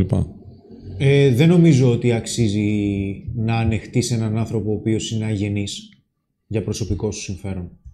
Γιατί μακροπρόθεσμα θα έχει πολύ μεγάλο τίμημα στην αυτοεκτίμησή σου. Μέχρι κάποιο σημείο θα πρέπει να σταματήσεις να ανέχεσαι. Σου λέω γιατί την έχω φάει. Χριστάρα μια ερώτηση, λέω κάπα. Η- Μια γυναίκα η οποία παίζει μαζί σου από κοντά σε φλερτάρει ενώ έχει γκόμενο και όταν στο πας στο ερωτικό αποκόβει δείχνει έλλειψη σεβασμού ή δεν συνδέεται μαζί σου; Όχι, δεν δείχνει έλλειψη σεβασμού. Όταν την αφήνεις να σε φλερτάρει από κοντά ε, ενώ έχει σχέση, δείχνεις ασέβεια απέναντι στον εαυτό σου. Θα χρειαστεί εσύ ο ίδιος να της πεις σε παρακαλώ πολύ μην ξανασχοληθείς μαζί μου, γιατί από ό,τι βλέπω μόνο με φλερτάρεις και δεν είσαι μόνη. Οπότε μια καλημέρα, μια καλησπέρα και μια καληνύχτα είναι υπεραρκετά όταν συναντιόμαστε από κοντά. Αλλιώς, ξέρεις, θα δείξω και στους υπόλοιπους ότι με ενοχλείς. Ο καθένας να μπαίνει στη θέση του, φιλέ. Δεν χρειάζεται εσύ να είσαι αγενής, δεν χρειάζεται να είσαι επιθετικός, δεν χρειάζεται να είσαι ασεβής ή προσβλητικός. Απλά πράγματα. Ο Κωνσταντίνος Τσίκουλος λέει: Αν δεν σου απαντάει στα μηνύματα, σημαίνει πως δεν έχει κάποιο ενδιαφέρον και σε έχει δεδομένο, οπότε συνεπώς δεν μου δίνει και το σεβασμό που της δίνω εγώ. Βέβαια. Γιατί δεν βλέπει αξία. Δεν βλέπει αξία στο μήνυμά σου, γι' αυτό και δεν σου δίνει σημασία. Γιατί κατά πάσα πιθανότητα, γιατί δεν ξέρω αν έχετε σχέση ή στο ξεκίνημα ή δεν υπάρχει κάποια ε, ερωτική σχέση, ε, τότε προφανώς, ε, μάλλον θεωρεί δεδομένο θα τη στείλεις. Ας σταματήσει να το θεωρεί δεδομένο. Ε, ο Τάσος Βέτσος, μια παλιά καραβάνα εδώ της ε, εκπομπής, ρωτάει: Καλησπέρα, ομάδα. Καλησπέρα, Τάσο. Μπορείς σε μια κοινωνία, αν φλερτάρεις με όσο δυνατόν περισσότερες, αλλά και με αρκετές απορρίψεις, να χαθεί ο σεβασμός από το γενικότερο σύνολο; Μια κλειστή κοινωνία, με συγχωρείς. Ο σεβασμός, δεν νομίζω. Όχι. Εκτός αν θες να βάλεις για βουλευτής. Αλλά μπορεί να βγει και υπέρ σου, δεν ξέρω. Δεν το έχουμε τεστάρει. Θέλω μια δύσκολη ερώτηση. Θέλω μια δύσκολη ερώτηση. Θέλω έτσι να, να στριμωχτώ. Έχει κάνει μια ερώτηση ο φίλος με το μαθηματικό πριν, αλλά είναι Τι, θα συνάρτηση μου πει μεγάλη. Να, να αποδείξω το θεώρημα μη πληρότητας του Ναι. Γκέντελ. ναι, αυτό δεν το ξέρω. όντως, Θα είναι πολύ δύσκολη ερώτηση. Ε, μ, να σας κάνω εγώ μια δύσκολη ερώτηση. Να σας κάνω εγώ μια δύσκολη ερώτηση. Να μου κάνετε μόνοι σας ερωτήσεις, με έχετε πρίξει. Υπάρχει ένα ερώτημα που θα χρειαστεί να το έχεις απαντήσει πριν αρχίζεις να εμπλέκεσαι με μία γυναίκα. Γιατί είναι και το ερώτημα το οποίο δεν μου το απαντάνε οι πελάτες μου όταν τους το κάνω. Για να δούμε. Βέβαια, πίσω από τον υπολογιστή θα είναι πιο εύκολο να απαντήσετε. Το θέμα είναι πώς το προβάλλεις. Υπάρχει μια ερώτηση που είναι πολύ δύσκολο να τα απαντήσουμε, ενώ κανονικά θα έπρεπε να είναι δεδομένο. Αλλά δεν είναι απλή ερώτηση. Εσύ, τι αξία προσφέρεις; Ο Βασίλης Αθόπουλο, ο φίλος στο παλιά, λέει σεβαστικές καλησπέρες στην ομάδα. Παιδιά, δεν μπορώ να σας πω πόσο χαρούμενος αισθάνομαι και ικανοποιημένος που παρήγγειλε το βιβλίο σας. Πάμε δύναμη και εμείς, φίλε Γιώργο. Ευχαριστούμε πολύ. Πολύ ικανοποιημένοι. Τι κότε κάνουν όλοι, δεν απαντάει κανένας. Ε, θα σου πω, έχω και τέτοια, αλλά να πω και κάνα καλό για μας. Mr. Dorian Yates 1996 λέει: Έχω γραφτεί στο bootcamp, μίλησα με τον Αντώνη, φοβερός άνθρωπος. Αλήθεια, συγχαρητήρια για τους ανθρώπους που έχετε εκεί. Ευχαριστούμε. Ευχαριστούμε, φίλε, το παλεύουμε. Πάρα πολύ το παλεύουμε. Λοιπόν, Φαντάζεσαι. Πάντως λένε πάρα πολύ για τον χρόνο και την προσοχή που προσφέρουν. Ε, καθοριστικό. Ναι. Γιατί η επίπτωση και η συνέπεια όταν κάποιος παραβιάζει τα όρια παιδιά είναι ο χρόνος και η προσοχή σου, έτσι. Είναι ξεκάθαρο. Δεν χρειάζονται περισσότερα. Θα πρέπει ο άλλος να, καταλα... να καταλάβει ότι όταν παραβιάζει τα όρια σου, θα σταματήσεις να είσαι εκεί όσο ήσουν. Βέβαια, θα πρέπει εσύ να συνειδητοποιήσεις και για να μπορείς να βάλεις όρια, αλλά και για να μπορείς να διαπραγματευτείς κάτι καλύτερο. Γιατί όλα ξεκινούν από το ξεκίνημα της σχέσης, τα έχω ξαναπεί, από το προηγούμενο lockdown. Τι αξία προσφέρεις; Θα σου πω γιατί αυτό είναι ένα ερώτημα το οποίο με είχε δυσκολέψει εμένα πολύ. Δηλαδή όταν πήγαινα σε μία γυναίκα να τη φλερτάρω και μου άρεσε, δεν θεωρούσα ότι έχω να προσφέρω κάτι φοβερό. Με αποτέλεσμα, ναι, προσπαθούσα να την κάνω να ασχοληθεί περισσότερο μαζί μου. Γι' αυτό και κάνω τη συγκεκριμένη ερώτηση. Οκ, εσύ τι αξία προσφέρεις; Και με βάση την αξία που πιστεύεις ότι προσφέρεις, παίρνεις αντίστοιχη αξία πίσω; Αυτή είναι η ερώτηση. Με γράφετε, δεν ξέρω. Γράφετε ή με γράφετε; Έχω ερωτήσεις να σου πω εδώ. Ερωτήσεις, δεν απαντάτε σε αυτό που σας ρωτάω όμως. Όχι, έχουν ε, απαντήσει άνθρωποι ότι έχει Α. να κάνει με το χρόνο, έχει να κάνει με το ε, πώς διαχειρίζονται τη σχέση εν τέλει. Ε, ας πούμε, έλεγε ένα φίλος Α. κάπου τώρα ότι ε, για το frame, το πώς στείνει δηλαδή το πλαίσιο της σχέσης, Ναι. θεωρεί ότι αυτή είναι η αξία που προσφέρει. Ε, ο Χάρης Αλεξόπουλος λέει προσφέρω την αξία της εξέλιξης. Η γυναίκα που έχω δίπλα μου ξέρει ότι θα τραβήξω προς τα πάνω. Εντάξει. Χάρης. Ναι. Εγγύησης. Δεν υπάρχει και άλλη επιλογή εξάλλου, λέει. Ωραίος. Ε, η αξία που προσφέρω σε κάθε άνθρωπο διαφέρει, λέει ο Δημήτρης PGT. Ε, ανάλογα από αυτή θέλω να πάρω από αυτόν. Τι αξία θες να πάρεις, έτσι. Μμ. Σωστά. Ε, ο Γιάννης Νικητάκης ρωτάει καλές προθέσεις δεν προσφέρουν αξία; Δεν νομίζω. Ε, οι καλές προθέσεις είναι μια βάση, αλλά η αξία που προσφέρεις εξαρτάται από την αντίληψη που έχεις για αυτήν την αξία. Γιατί υπάρχει περίπτωση εγώ να σου προσφέρω ένα στυλό. Αν πιστεύω ότι αυτό το στυλό δεν έχει αξία, αν δεν έχει αξία για εμένα, δεν θα μπορέσω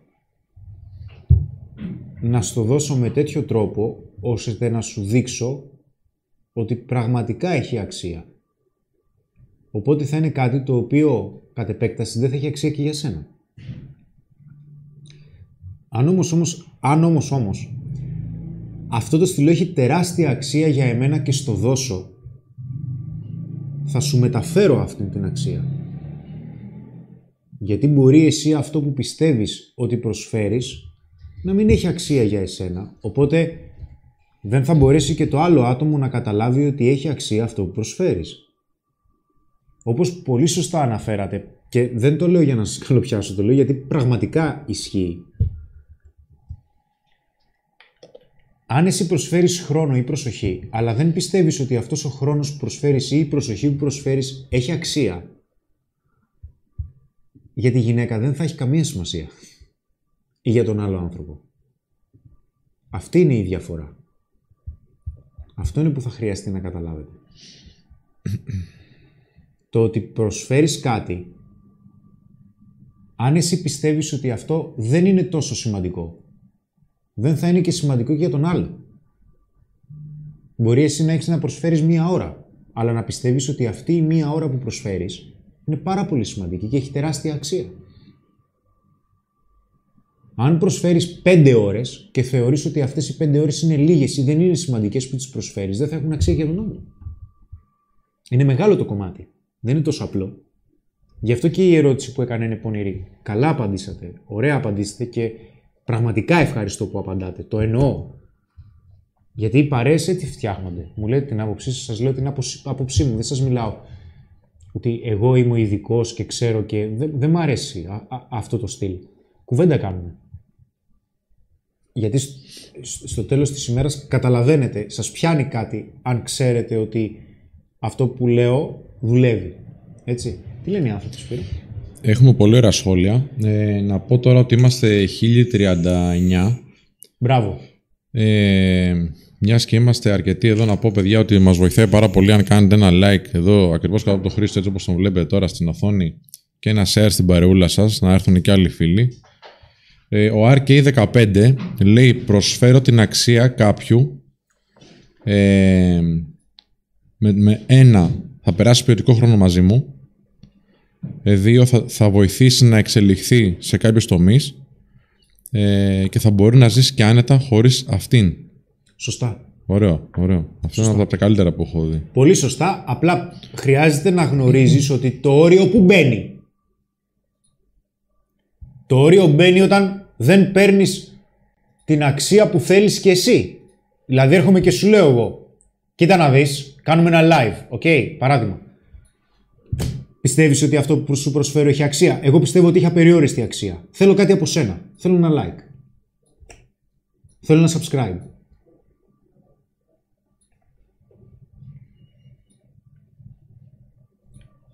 Σου προσφέρω ποιοτικό χρόνο. Περνάμε καλά. Ωραία. Εσύ κάνεις κάτι για να περάσουμε καλά. Για ποιο λόγο δεν κάνεις κάτι για να περάσουμε καλά; Δεν σε ενδιαφέρει; Δεν σε ενδιαφέρει αυτός ο χρόνος που περνάμε καλή- καλά και διασκεδάζουμε; Το ότι ήρθα εδώ δεν αρκεί. Το ότι προσπαθώ να περάσουμε καλά δεν αρκεί. Εσύ γιατί δεν κάνεις κάτι; Μήπως το θεωρείς δεδομένο; Οπότε να μαζευτώ. Όχι να προσπαθήσω να δώσω ακόμα περισσότερα για να σε πείσω να δώσεις και εσύ. Καταλαβαίνεις; Γιατί είπα στην αρχή να την πείσεις ή να τον πείσεις. Δεν πας να την πείσεις προσφέροντας περισσότερα. Δεν την πείθεις. Γιατί; Γιατί τα θεωρεί δεδομένα. Δεν μπορεί να δημιουργηθεί επιθυμία νευρολογικά με αυτόν τον τρόπο. Η Ελένη Δήμου ρωτάει ε, για το σεβασμό των άλλων αξίζει, μάλλον φτάνει μόνο να σέβεσαι τον εαυτό σου. Ναι. Ε, ο Δημήτρης, αχ ο Δημήτρης τον έχασα τώρα. Θα μιλήσω για το σεβασ... αυτοσεβασμό, Ελένη. Θα το πάω λίγο μακριά σήμερα. Μείνε. Θα καταλάβεις.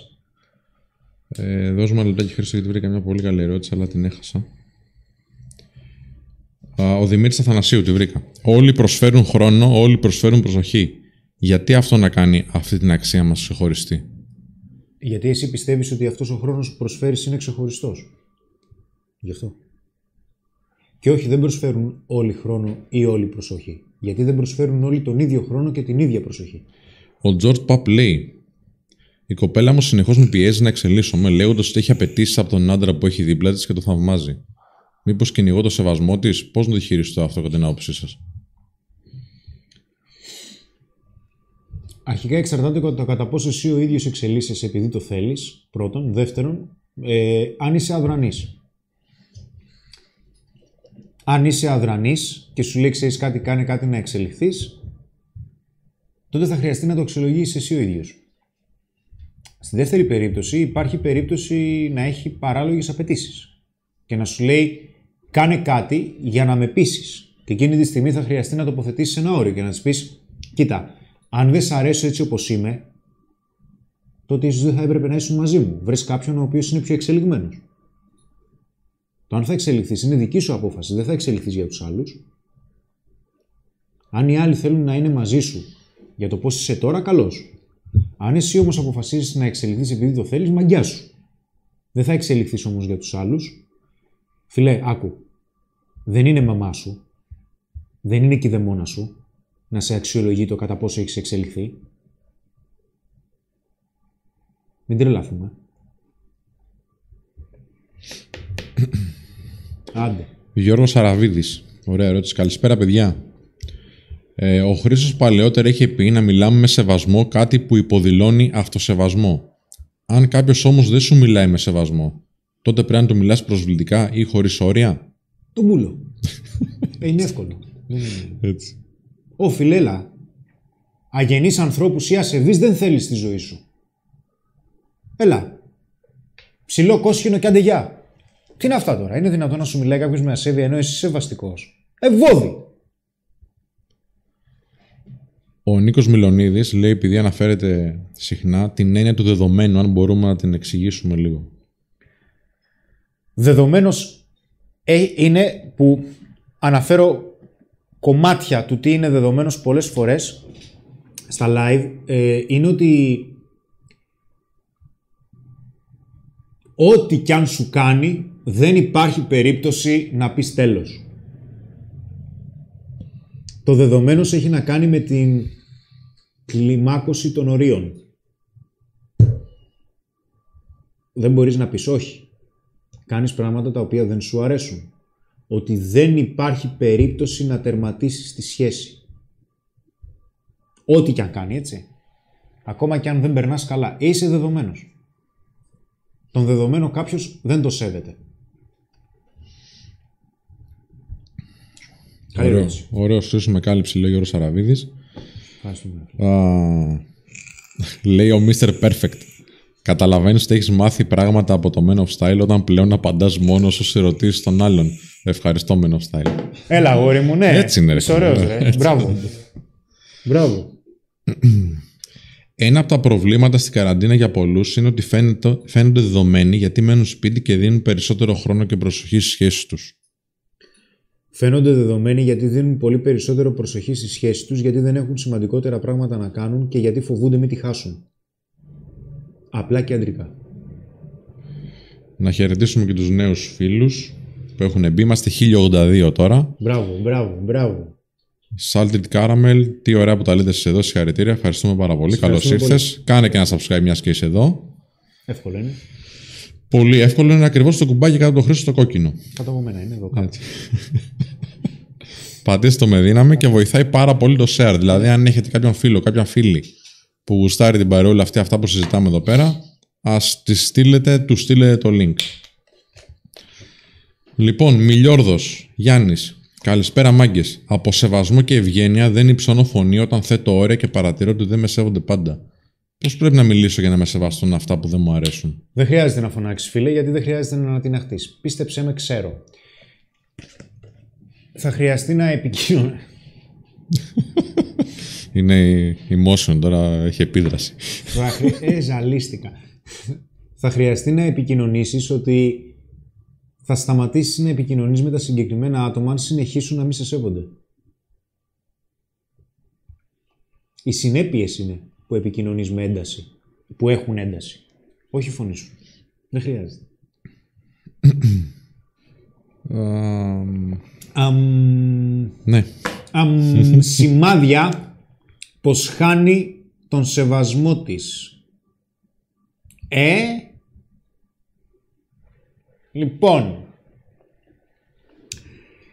φιλάκου, όλα τα σημάδια που θα αναφέρω έχουν να κάνουν με έναν κοινό παρανομαστή. Ότι στη βάση τους σου επικοινωνεί ότι δεν τη νοιάζει ιδιαίτερα αν σε χάσει. Απλά. Συμπεριφέρεται με τρόπους που δεν τη νοιάζει αν σε χάσει. Και κατά πάσα πιθανότητα εδώ έχει να κάνει και με αυτό που είπα πριν- πριν στο φίλο για το είσαι δεδομένος. Ή δεν έχεις επικοινωνήσει όρια. Πρώτα απ' όλα, δεν τη νοιάζει να σε ικανοποιήσει. Να κάνει κάτι καλό για σένα. Να κάνει κάτι ξεχωριστό για σένα. Να κάνει κάτι απρόβλεπτα καλό για σένα. Δεύτερο σημάδι. Έχει αρχίσει και έχει παράλογες απαιτήσεις. Ζητάει πράγματα τα οποία για εσένα δεν έχουν λογική. Τρίτο σημάδι. Γκρίνια. Τη φταίνε όλα. Ό,τι κι αν κάνεις. Κάτι δεν πάει καλά. Έχει αρχίσει και δεν υπολογίζει την παρουσία σου. Ή έχει αρχίσει και θεωρεί πολύ δεδομένη την αξία που προσφέρεις. Τέσσερα. Ενεργοποίηση τσακωμών χωρίς λόγο. Αυτό είναι μια ε, επέκταση της γκρίνιας. Τσακώνεται εύκολα. Τη στέει κάτι και αρχίζει και ανάβει φωτιά. Κάτι δεν πάει καλά. Δεν την νοιάζει ιδιαίτερα αν γίνει κάτι, ε. Παιδιά, αυτά όλα δεν είναι μόνο σημάδια έλλειψης σεβασμού. Είναι και σημάδια που δείχνουν ότι αν εσύ δεν βάλεις κάποιο όριο και πεις «Ε, όπα, κάτσε, μέχρι εδώ», θα οδηγήσει σε χωρισμό.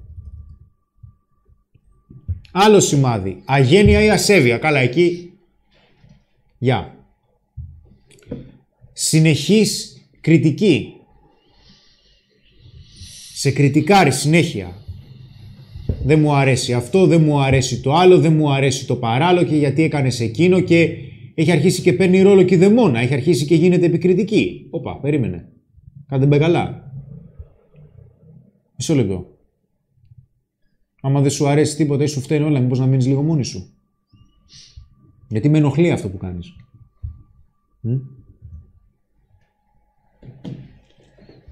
Δεν είναι απλά σημάδια αυτά. Αυτά είναι σημαδάρες. Ε; Και στα σημερινά σχόλια, ε, στα σημερινά σχόλια λέω, στο, στο σημερινό δώρο, που δώρο φυσικά είναι βιβλίο γιατί είναι ένας από τους καλύτερους φίλους του βιβλίο, Έχουμε από τις εκδόσεις Έσοτρον, προφανώς γιατί είναι και οι εκδόσεις που έχουμε βγάλει και το δικό μας βιβλίο. Αυτό έχει μια βλακεία πάνω, συγγνώμη.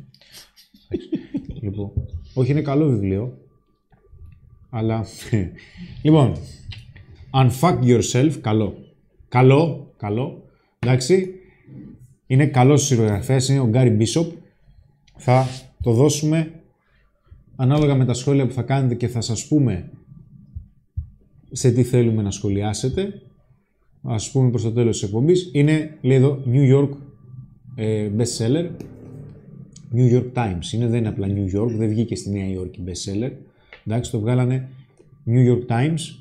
Είναι πολύ καλό βιβλίο. Μας δώστε το έσωπρον για να σας το κάνουμε δώρο. Είναι καλό. Ένα βιβλίο είναι μια φοβερή συντροφιά. Τι θέλεις Κάζιο, κοιτάς και εγώ περίεργα. Α, ναι, εντάξει. Θα, θα σας δώσουμε δώρο γιατί μας αρέσει να κάνουμε δώρα στους φίλους μας και στην παρέα μας. Μμ. Κάντε ένα like, άντε. Όταν αν είναι στα ελληνικά ή αγγλικά. Τι έγινε; Άμα είναι σε τι γλώσσα. Ελληνικά, παιδιά, ελληνικά. Δεν θα δώσουμε βιβλία στα αγγλικά, εντάξει. Ελληνικά, ελληνικά είναι όλα τα βιβλία που θα δίνουμε δώρα. Γιατί έτσι πάει. Τι λέει ο κόσμος; Τώρα με την καραντίνα συμφωνούν οι άνθρωποι, το βιβλίο είναι καλή συντροφιά. Βέβαια, παιδιά, εντάξει, εννοείται. Δίνουμε, όπως βλέπετε, βιβλία. Είμαστε σε συνεργασία φυσικά με την Έσοπτρον, που είναι και ο δικό μας εκδοτικός οίκος, έτσι που μας έχει βοηθήσει με τον άδρα αξίας.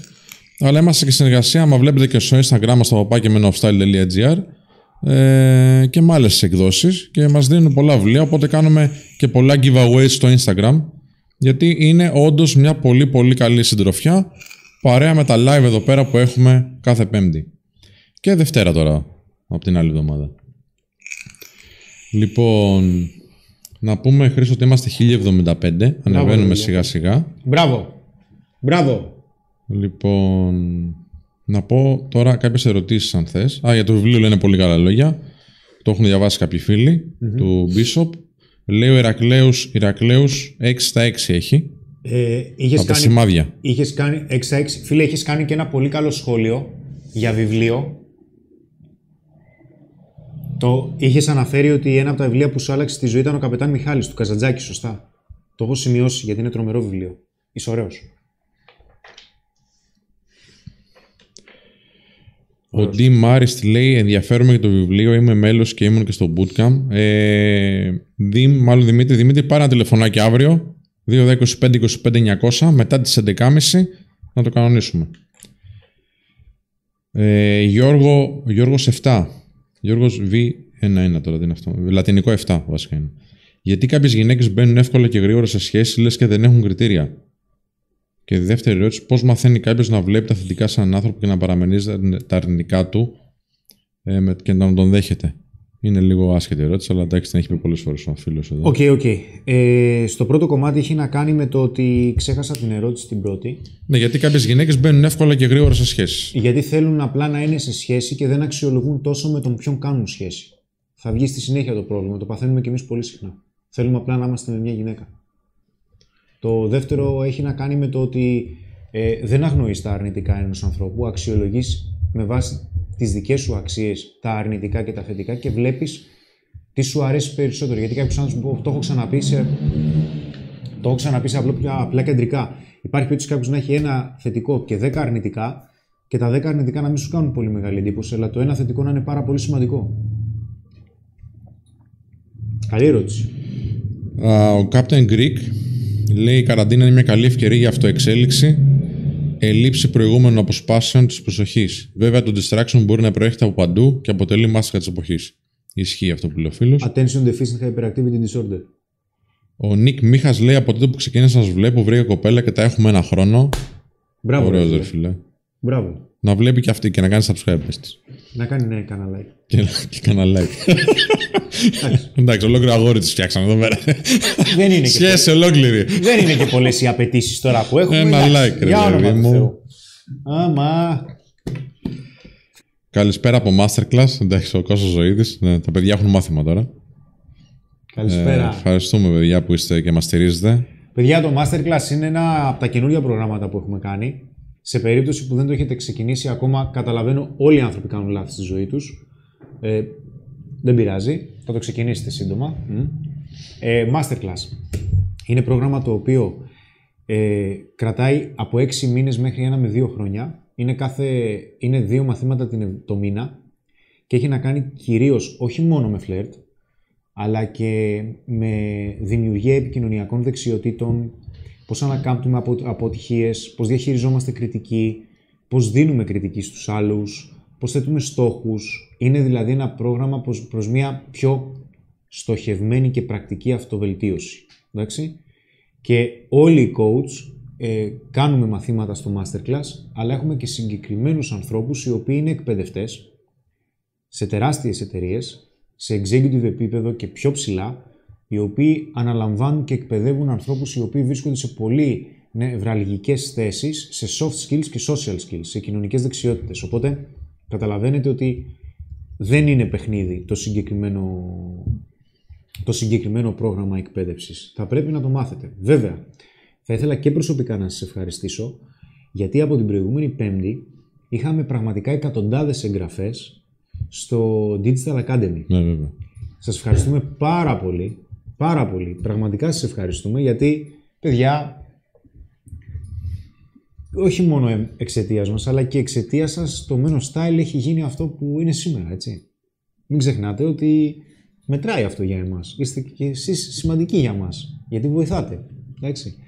Μπήκατε, εγγραφήκατε, υπάρχουν δύο πολύ δυνατά δωρεάν σεμινάρια, που ένα από αυτό είναι και χειριστικοί άνθρωποι ε, δεν είναι, σεμι... είναι σεμινάριο που μπορείτε να παρακολουθήσετε χωρίς να πληρώσετε για αρχή.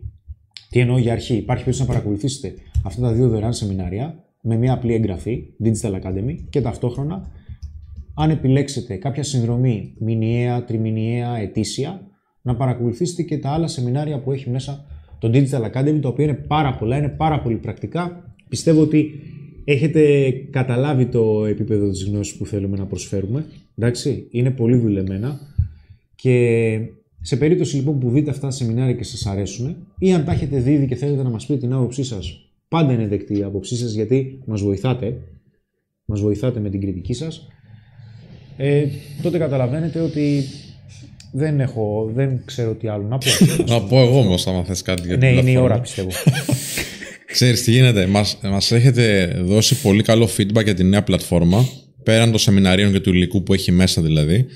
Μας έχετε δώσει πάρα πάρα πολύ καλή έτσι, ανάδραση ε, για τις λειτουργίες που έχει αυτή η πλατφόρμα, για το πώς δουλεύει, ε, για το UX, για το user interface δηλαδή, για το πώς νιώθει ο χρήστης όταν μπαίνει μέσα. Σας ευχαριστούμε πάρα πάρα πολύ.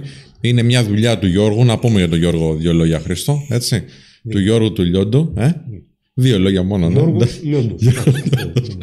Και η WebNet είναι εταιριάρα που ασχολήθηκε επισταμένος. Ε, πολλούς μήνες τα παιδιά δουλέψανε, έτσι. Ειδικά ο Γιώργος ε, καθόμασταν δίπλα-δίπλα και τον πείραζα. Με πείραζε και αυτός. Δουλέψαμε πάρα πάρα πάρα πολύ καιρό, παιδιά. Σε υψηλό επίπεδο Ναι, επαγγελματισμού. σοβαρά τώρα, πέρα την πλάκα. Αγαλιόμασταν. για να φτιάξουμε μια πλατφόρμα η οποία θα είναι αντάξια της ανταπόκρισης που δείξατε. Γιατί η πρώτη πλατφόρμα Digital Academy που έχουμε στο, στο Men of Style πήγε εξαιρετικά. Πάρα πολλοί κόσμος μπήκε μέσα, χιλιάδες κόσμος. Ε, και η νέα πλατφόρμα χρειαζόταν οπωσδήποτε για να ανταποκριθούμε σε όλη αυτή την ανταπόκριση. Και σε ευχαριστούμε πάρα πάρα πολύ. Ευχαριστούμε και τον Γιώργο για αυτό. Λοιπόν,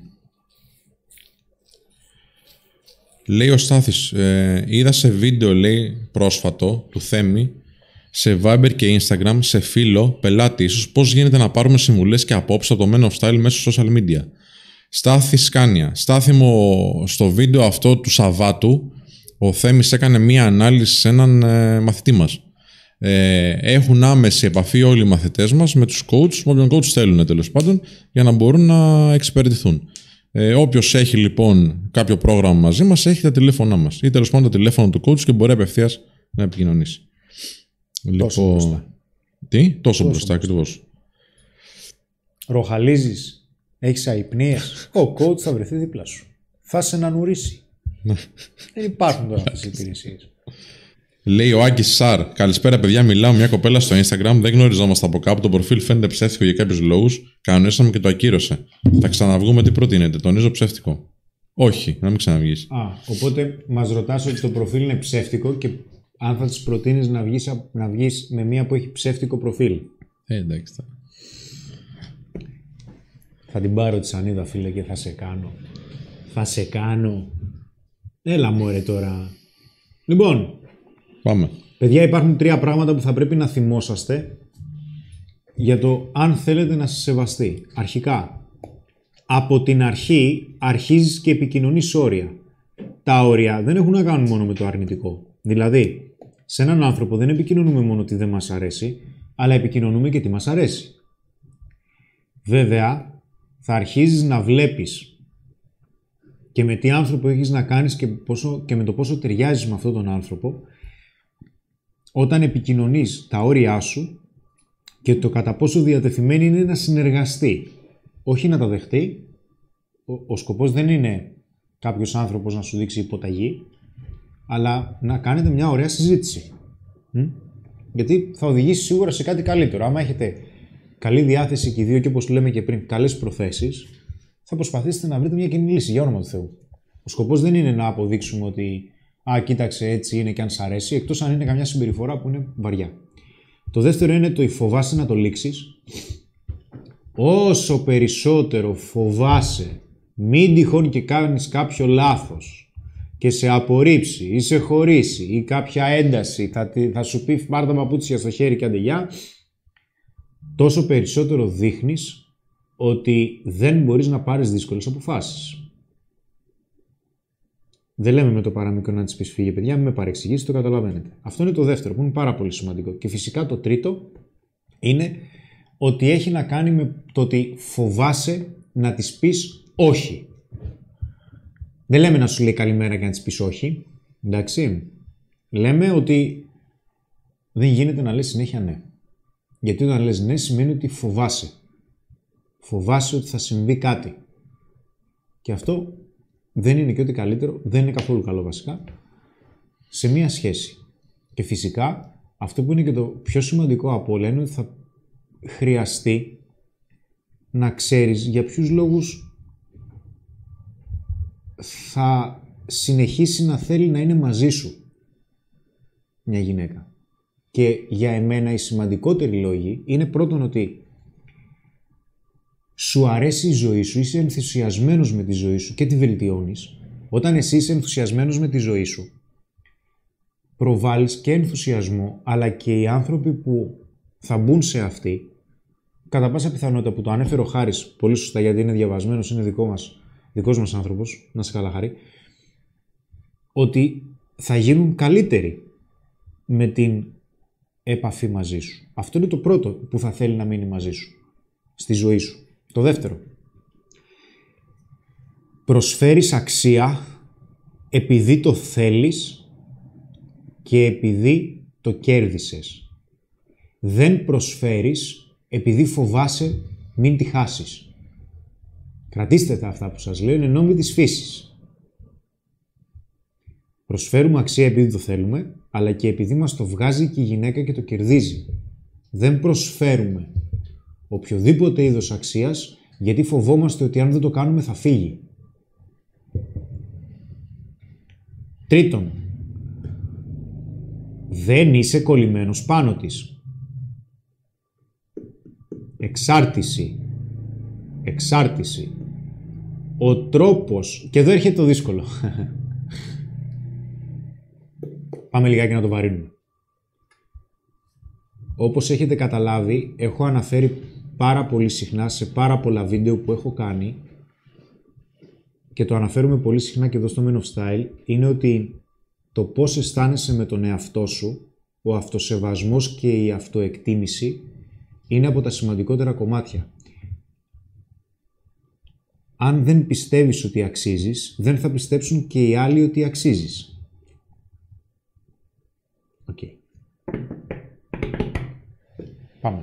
Ή, τι, σα- τι έχουμε αναφέρει, ε; Πόσο καλά αισθάνεσαι με τον εαυτό σου; Περίπου 2006 μου φαίνεται είχα πει στο live.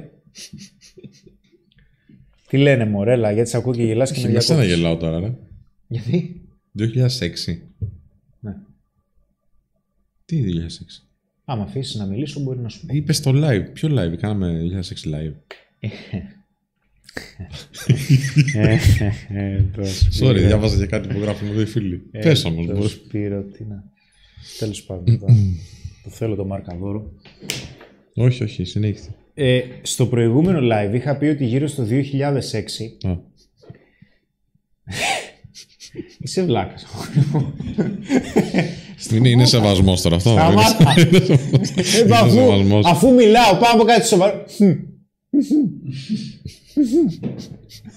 Το ακούω. Λοιπόν, είχα πει ότι πέφτω πάνω στη, στα irrational beliefs του Ellis. Στο ABC που κάναμε στο προηγούμενο live. Πόσους έχουμε τώρα στο live, Σπύρο; 1026 είμαστε. Μπράβο. Πολύ ωραία. Και αρχίζω και προβληματίζομαι. Γιατί λέω, οκ, είμαι ελκυστικός, δεν είμαι ελκυστικός, για ποιον είμαι ελκυστικός. Αρχίζω και έχω τις πρώτες μου επιτυχίες, αρχίζω και αισθάνομαι καλά. Όσο αυξανόντουσαν οι επιτυχίες μέσα σε εισαγωγικά και βελτιωνόμουν, δεν μπορώ να πω ότι είχα και τεράστια αλλαγή στον τρόπο που αισθανόμουν. Και έρχονται και σκάνε δύο ερωτήσεις οι οποίες για εμένα εκείνο το χρονικό διάστημα προς το 2007 αν θυμάμαι καλά με δυσκολεύουν πάρα πολύ. Η πρώτη ερώτηση στο πόσο καλά αισθάνεσαι με τον εαυτό σου υπήρχαν πολλές στιγμές που δεν αισθανόμουν καλά με τον εαυτό μου και προφανώς η αυτοεκτίμησή μου και ο αυτοσεβασμός μου δεν ήταν και στα καλύτερά του. Και δύο ερωτήσεις, οι οποίες προφανώς από εκεί άρχισε να ξεκι... ξε- συνέχισε και το ταξίδι, είναι ότι, οκ, πώς θα αισθανθώ καλύτερα με τον εαυτό μου. Και η δεύτερη ερώτηση, που είναι πολύ δύσκολη, για μένα ήταν πολύ πιο δύσκολη, είναι ότι πόσο καλά πρέπει να αισθάνομαι με τον εαυτό μου. Υπάρχει κάποιο όριο. Δηλαδή, υπάρχει κάποιο ταβάνι που θα πω «OK, τώρα αισθάνομαι τόσο καλά που δεν χρειάζεται να αισθανθώ άλλο καλά».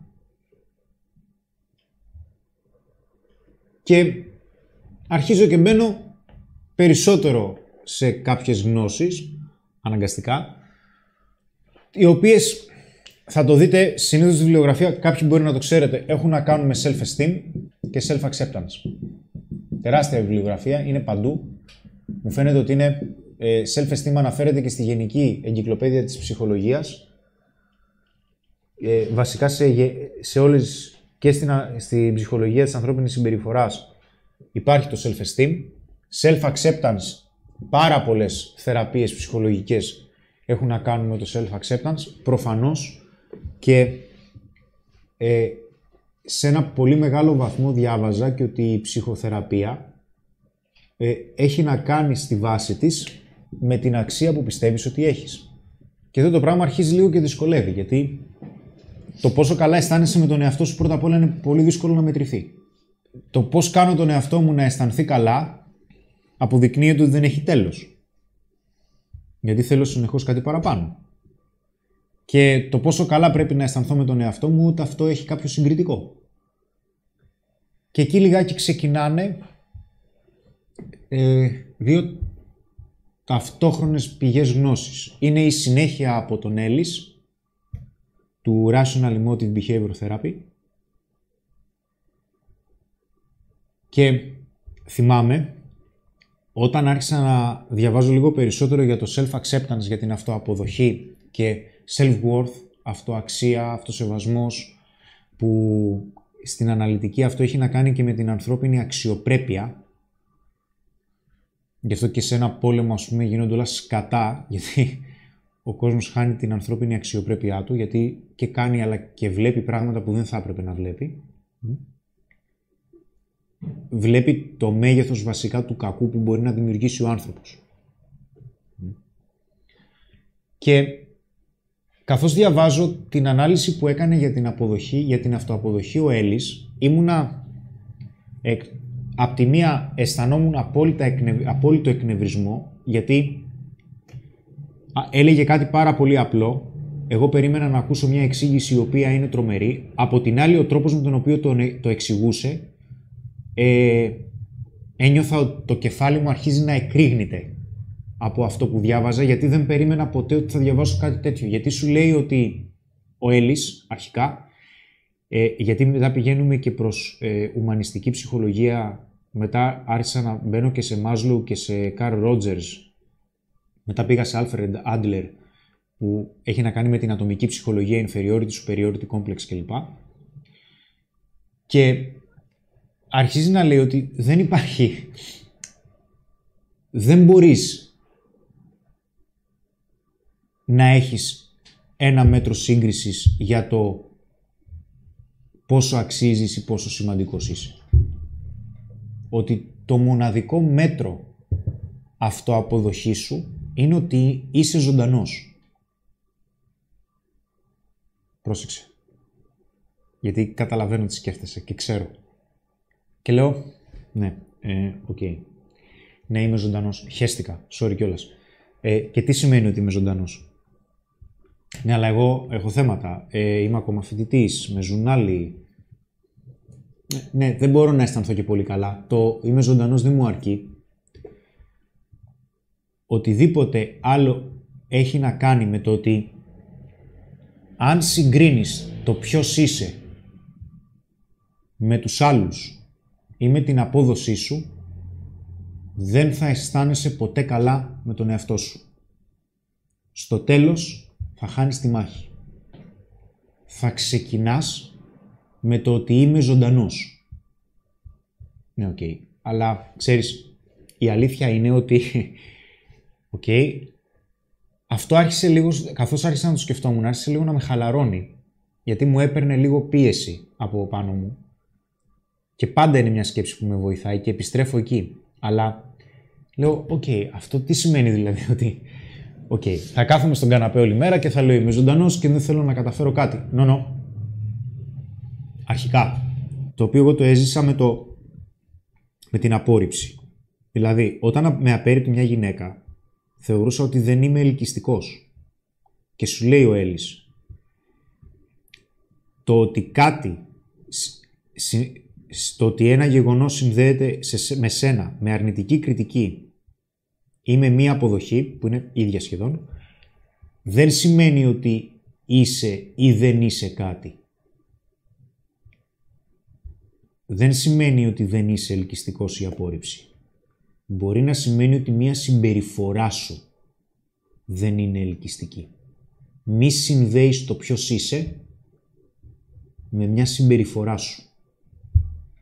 Μπορείς να αξιολογήσεις τη συμπεριφορά και να συλλέξεις δεδομένα με βάση αυτά που θέλεις να καταφέρεις, το να καταφέρεις κράτα το, αλλά δεν μπορείς να πεις ότι είσαι κάποιος λιγότερο ή δεν έχεις αξία επειδή κάποιος σε απέρριψε ή δεν πέτυχε σε ένα project ή δεν έχεις αμάξει. Θα μου πεις τώρα τι σημαίνει αυτό. Ε, είμαι φτωχός. Ωραία. Κάτω από ποιες συνθήκες γίνεσαι πλούσιος; Γιατί σου λέει ότι έχει να κάνει με το πώς ορίζεις εσύ τον εαυτό σου και την αξία σου. Αν δεν την ορίσεις από το ότι είσαι απλά ζωντανός, είμαι ζωντανός, αλλά θέλω να καταφέρω πράγματα, το να καταφέρω κράτα το. Αλλά θα έχει να κάνει πάντα με το ότι είσαι καλύτερος από κάποιον άλλο. πάντα θα συγκρίνεσαι με κάτι άλλο και αυτό σημαίνει ότι δεν θα είναι ποτέ αρκετό το σημείο που βρίσκεσαι. Ναι, οκ. Αλλά δεν εξελίσσομαι. Τι σημαίνει αυτό; Ναι, είμαι ζωντανός. Δεν κάνω τη ζωή μου καλύτερη. Φυσικά και κάνεις τη ζωή σου καλύτερη. Οδηγείς τη ζωή σου από ένα σημείο σε ένα άλλο για να αισθανθείς μεγαλύτερη εκπλήρωση και απόλαυση. Αν οδηγήσεις σε ένα σημείο το οποίο. Πολύ χοντρικά σας τα λέω αυτά, γιατί προφανώς καταλαβαίνω ότι οι αναλύσεις είναι λίγο τρελές εδώ. Αν οδηγήσεις σε ένα σημείο που σου προκαλεί μεγαλύτερο πόνο και λιγότερη απόλαυση, τότε δεν σημαίνει ότι είσαι χαζός, άχρηστος, αποτυχημένος. Σημαίνει ότι υπάρχουν κάποιες συμπεριφορές οι οποίες δεν δουλεύουν. Μη συνδέεις το ποιος είσαι με κάποιες συμπεριφορές που δεν δουλεύουν ή που δουλεύουν. Έχει να κάνει με το κατά πόσο εξελίσσεις, το πόσο απολαμβάνεις αυτό που κάνεις. και σου δίνει ένα πολύ, πολύ απλό παράδειγμα και σου λέει, ας πούμε ότι έχεις ένα ζωγράφο. Ο ζωγράφος που γουστάρει πραγματικά αυτό που κάνει, όταν θα έρθει η ώρα να ζωγραφίσει έναν πίνακα για να τον πουλήσει, θα το απολαύσει. Θα προσπαθήσει να το κάνει όσο καλύτερα μπορεί, παρόλο που μπορεί να έχει δυσκολίες, που μπορεί να πιεστεί, να έχει χρονοδιαγράμματα, να χρειαστεί να πληρωθεί και να ζήσει από αυτό. Αλλά του αρέσει πολύ που ζωγραφίζει. Αν κάποιος ζωγράφος δεν κάνει το συγκεκριμένο επάγγελμα επειδή του αρέσει, θα το κάνει επειδή πρέπει να το κάνει. Και αυτό θα του προκαλεί πόνο. Και στο τέλος θα σταματήσει να προσπαθεί ή θα σταματήσει να εξελίσσεται. Και αν εσύ δεν θεωρήσεις σαν βάση ότι ξέρεις τι, ναι, αξίζω, γιατί είμαι ζωντανός. Φυσικά σου λέει ο Έλλης ότι δεν είναι απλά είσαι ζωντανός. Είναι το πιο σημαντικό το ότι είσαι ζωντανός. Γιατί το αντίθετο του το είσαι ζωντανός είναι ότι δεν ζεις. Οπότε και υπαρξιακά έχει κάποια βαρύτητα αυτό. Παρόλο που υπάρχουν και άλλες αναλύσεις από τον Ρότζερς που το συνδέει και αναπτυξιακά, αλλά προτιμώ τον Πιαζέ αυτό. It's okay. Και αρχίζω και το σκέφτομαι λιγάκι. Και λέω, OK, ναι, κατά πάσα πιθανότητα δεν επικοινωνώ και με πολύ αυτοσεβασμό με τις γυναίκες, γιατί δεν μπορώ να θέσω όρια με τίποτα παρόλο που έχω αποκτήσει κάποια εμπειρία. Συνεχώς πέφτω σε τρελές. Έφταιγαν πάντα οι άλλοι, έφταιγαν πάντα οι γυναίκες που έπεφτα εγώ σε τρελές. Το ότι ανεχόμουν συμπεριφορές που δεν μου άρεσαν δεν έφταιγα εγώ, έφταιγαν οι άλλοι. Εντάξει. Και εκεί μπαίνει ένα συγκεκριμένο είδος ψυχολογίας, στο οποίο το συστήνω, παιδιά, να το διαβάσετε. Μπορεί να φαίνεται απλό, δεν είναι καθόλου απλό είναι, λέγεται, αν θυμάμαι καλά, είναι ο Eric Bren. Ε, κι άλλος ένας είναι. Είναι δύο τα βιβλία, λέγονται Games People Play, I'm okay, you are okay. Και εδώ άρχισα να καταλαβαίνω ότι ο τρόπος, γιατί αυτό ήταν επαναστατικό για εμένα, σε εκείνο το χρονικό διάστημα βασικά δεν ήταν επαναστατικό, βέβαια 52 εγκεφαλικά μόλις άρχισα να τα διαβάζω, γιατί σου λέει ότι ε, θυμάστε τι σας έλεγα την προηγούμενη φορά για Super Ego, Ego ID. Στη, στηριζόμενης και σαν παράδειγμα στον Freud, σου λέει το εξής. Πολύ χοντρικά θα σας τα πω, διαβάστε γιατί είναι λίγο, ξεκινάει απλά να είναι πολύπλοκο. Έχεις parent, γονιός, έχεις adult, ενήλικος και έχεις child, παιδί. Και σου λέει ότι η επικοινωνία που έχεις με διάφορους ανθρώπους κάτω από διάφορες συνθήκες δεν έχει να κάνει με επικοινωνία μόνο ενήλικα προς ενήλικα. Υπάρχουν περιπτώσεις που όταν επικοινωνείς με κάποιον Μπορεί να είσαι ενήλικος αλλά τον αντιμετωπίζεις σαν να είναι γονιός ή σαν να είναι παιδί. Ή υπάρχει περίπτωση να αντιμετωπίζεις το άτομο που έχεις απέναντί σου σαν να είσαι παιδί και να το αντιμετωπίζεις ή σαν παιδί ή σαν γονιό. Και ξαφνικά έβλεπα ότι ειδικά στην αρχή της επικοινωνίας μου με τις γυναίκες επικοινωνούσα σαν να είμαι παιδί προς γονιό. Δηλαδή, Ήθελα προσοχή και αποδοχή. και αυτό έχει να κάνει και με τον τίτλο του βιβλίου. Είναι ένα μοτίβο. I'm not okay. You are okay. Εγώ δεν είμαι καλά. Εσύ είσαι καλά. Σε παρακαλώ, έχω ανάγκη να με κάνεις να αισθανθώ καλά. Και εδώ έρχονται και συνδέονται όλα αυτά που λέω τόσο καιρό στα live. Όταν έχεις ανάγκη κάποιον άλλον για να είσαι ευτυχισμένος, εξάρτηση, είναι σαν να επικοινωνεί παιδί προς γονιό. Και εδώ έρχεται ο Ρότζερς που σου λέει ο τρόπος που μεγαλώνουμε και λοιπά και αν έχεις μεγαλώσει με συγκεκριμένα θέματα που ήταν από τους πρώτους που ανέφερε πριν τον Bowlby, Bowlby ε, το attachment theory μαζί με Πιαζέ, αν δεν κάνω λάθος, χρονικά και σου λέει ότι αν το παιδί μεγαλώσει με τρόπο που σου λέει αξίζεις μόνο όταν αυτός ο κανόνας μπαίνει μέσα στο αξιακό του σύστημα. Γίνεται μια αξία.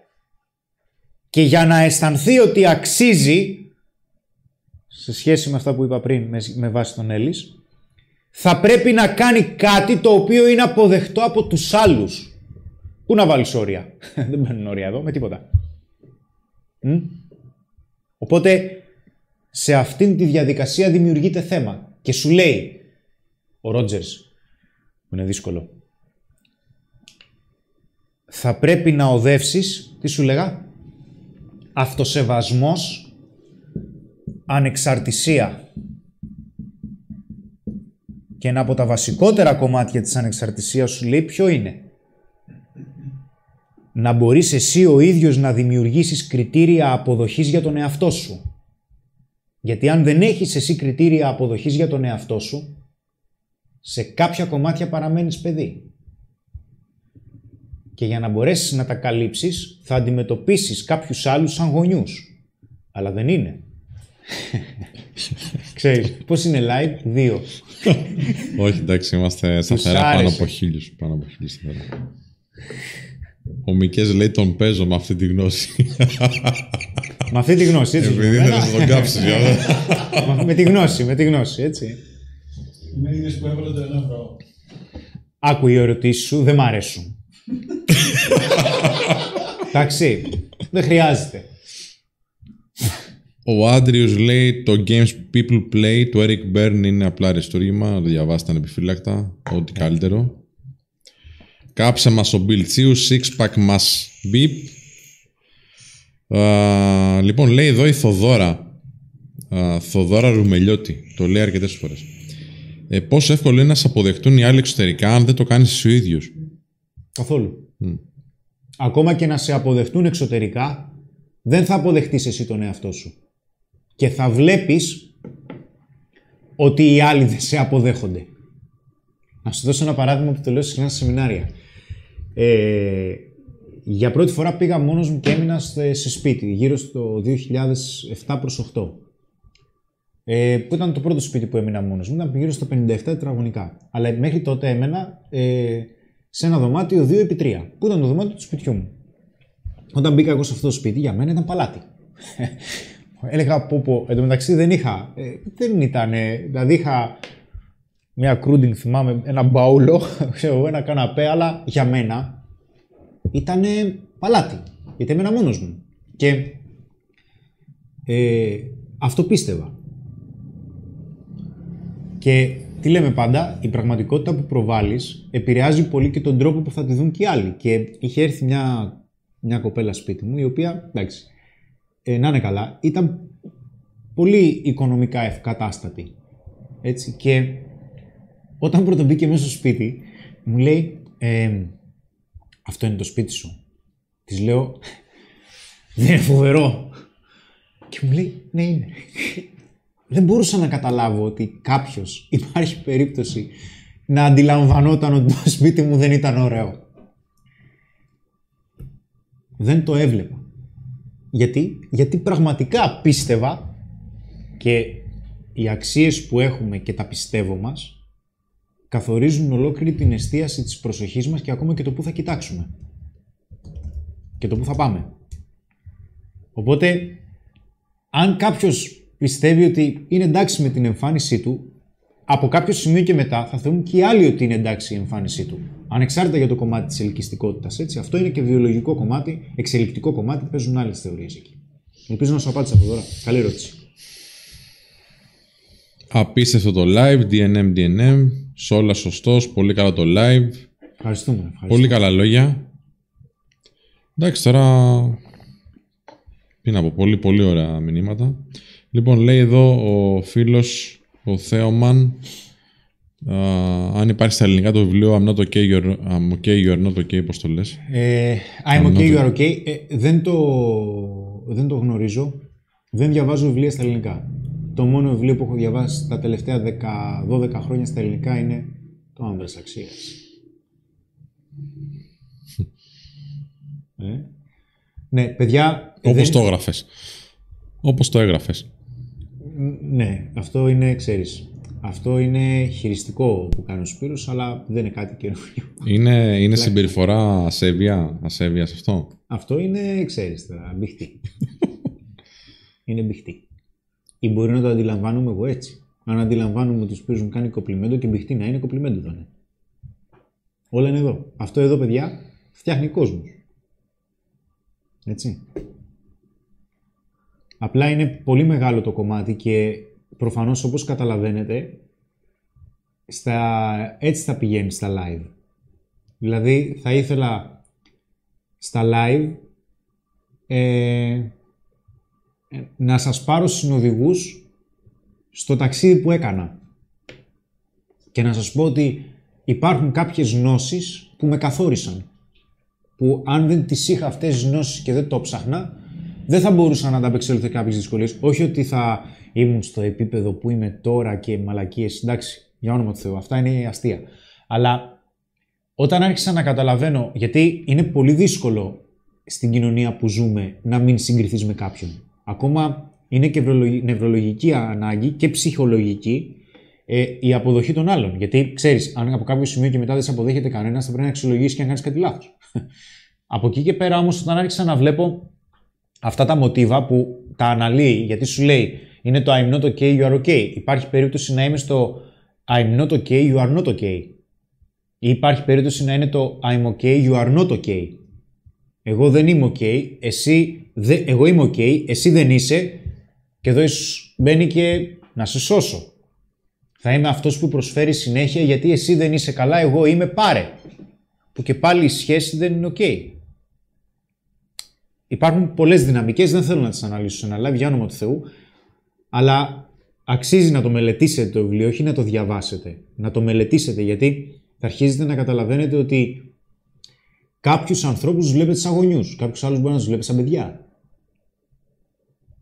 Ή υπάρχει περίπτωση όταν βλέπετε κάποιον ο οποίος είναι σαν γονιός για εσάς. Επικοινωνείτε μαζί του σαν ενήλικας. Σαν γονιός ή σαν παιδί. Και θα αρχίσετε να καταλαβαίνετε και πολλά πράγματα για διάφορους κώδικες συμπεριφοράς. Που προφανώς αυτό έχει να κάνει με τη βάση το από πού παίρνουμε αξία. Γι' αυτό και χρειάζονται κριτήρια. Αυτή είναι η πραγματική ανεξαρτησία. Ναι, η, α- η ανεξαρτησία έχει να κάνει με τα κριτήρια που ορίζεις εσύ ο ίδιος την αξία σου. Πάρα πολύ δύσκολο. Γι' αυτό και σου λέει ο Έλλης, φίλε είσαι ζωντανός, πίστεψε με. Το ότι είσαι ζωντανός αρκεί. τα υπόλοιπα είναι απλά traits. Είναι απλά συμπεριφορές. Αν αξιολογήσεις με βάση την απόδοσή σου ή συγκρίνεις τον εαυτό σου με τους άλλους, δεν θα αισθάνεσαι ποτέ καλά με τον εαυτό σου ή ότι αξίζεις. Θα υπάρχει πάντα κάτι παραπάνω το οποίο θα σου αποδεικνύει ότι δεν είσαι αρκετός. Δεν θα μπορείς να αισθανθείς καλά με τον εαυτό σου. Γιατί μην, ξεχάσετε, μην ξεχνάτε τις ερωτήσεις που έκανα πριν τα σβήσω και πρι- πριν γράψω αυτά. Ότι, οκ, δεν αισθάνεσαι καλά με τον εαυτό σου. Οκ. Τι κάνεις για να αισθανθείς καλά με τον εαυτό σου; Δουλεύει. Γιατί το πιο συνηθισμένο παράδειγμα ποιο είναι ότι που αντιμετωπίζω πολύ συχνά γιατί αυτές είναι, αυτή είναι και η φύση της δουλειάς μου όσον αφορά για τις συνεδρίες face to face.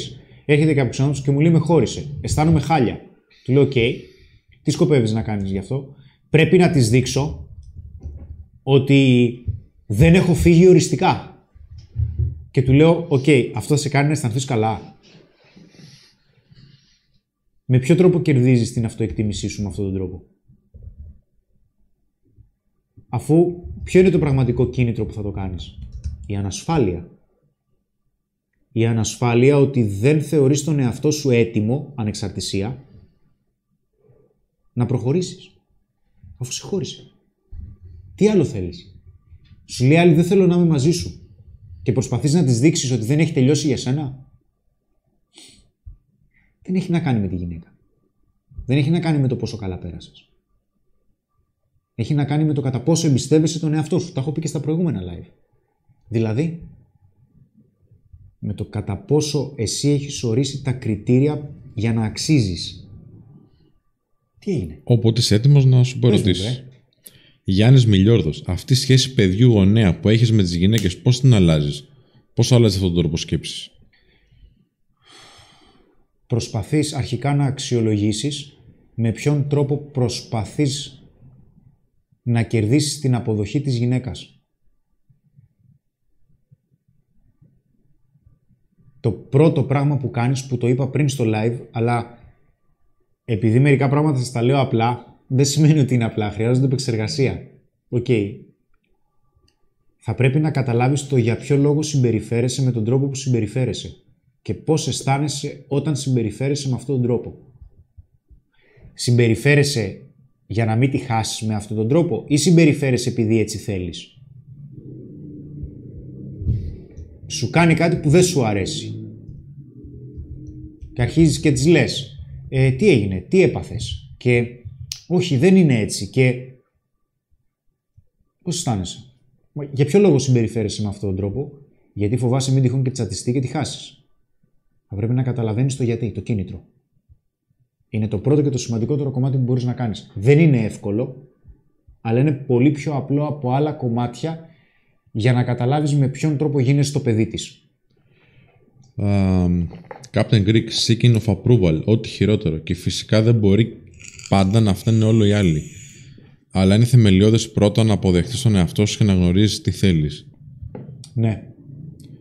Λοιπόν. Απλά δεν μπορείς να αποδεχτείς τον εαυτό σου όταν συνεχώς ορίζεις την αξία σου από κάτι το οποίο έχει να κάνει με απόδοση ή με τους άλλους.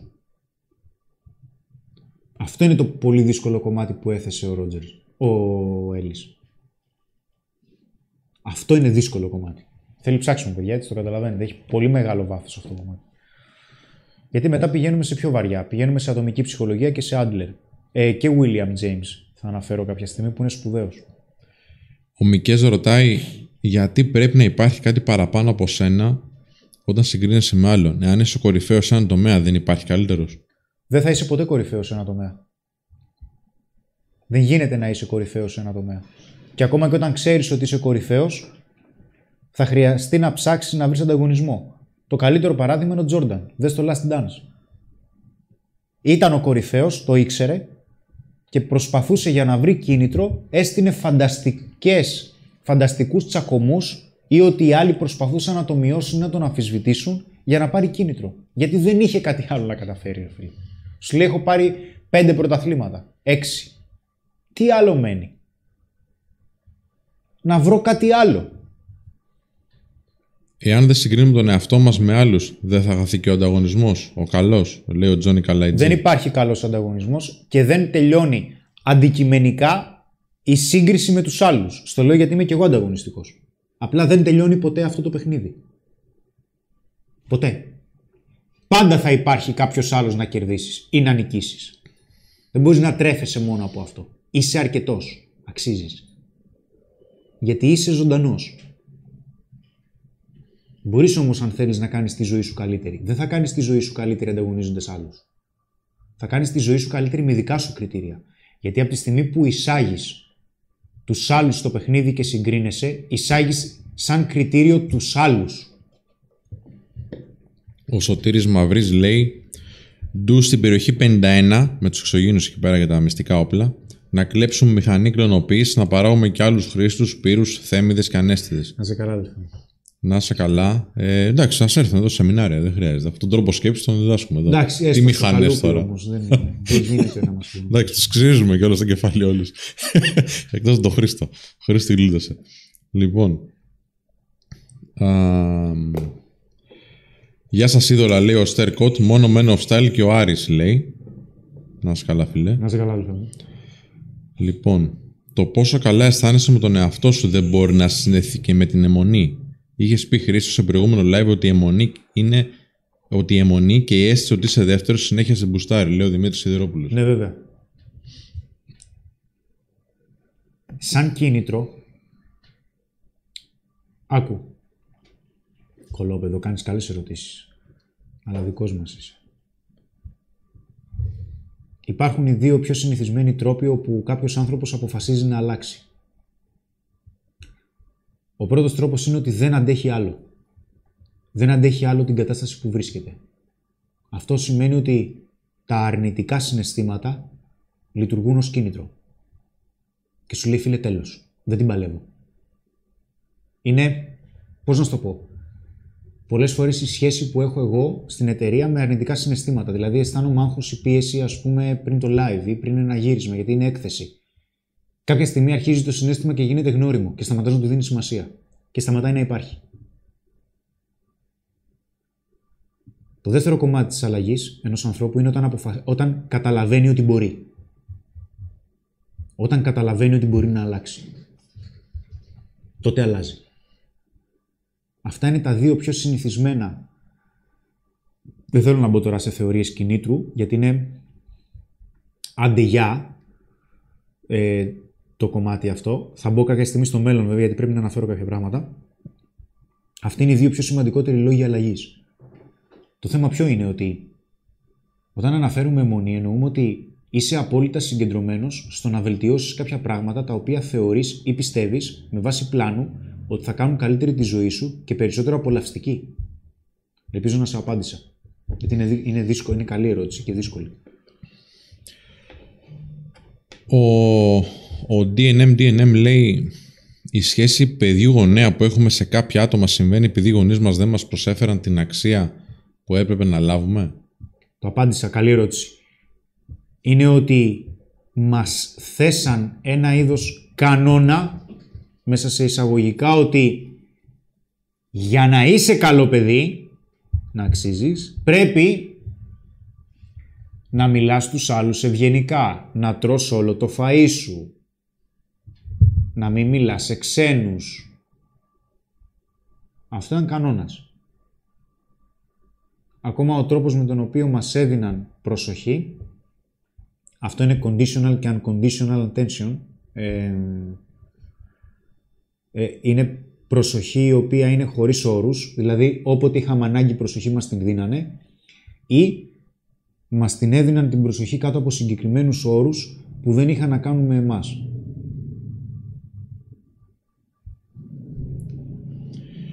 Έχει γίνει τρελό πανικός με το βίντεο που βγάλαμε στο Instagram.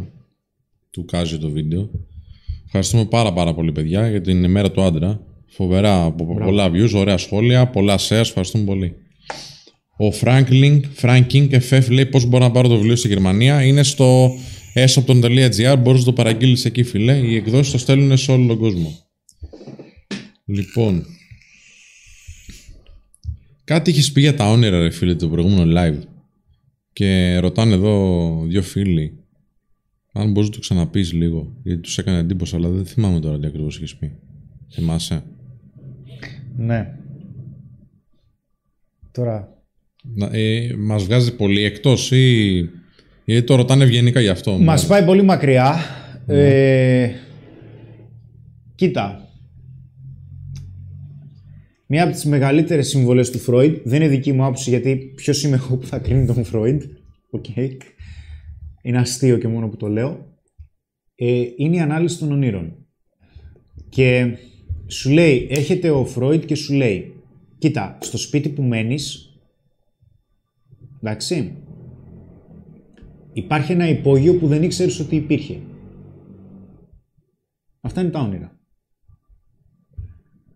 Και έρχεται μετά ο Γιούγκ και σου λέει στο σπίτι που μένεις υπάρχει ένα υπόγειο.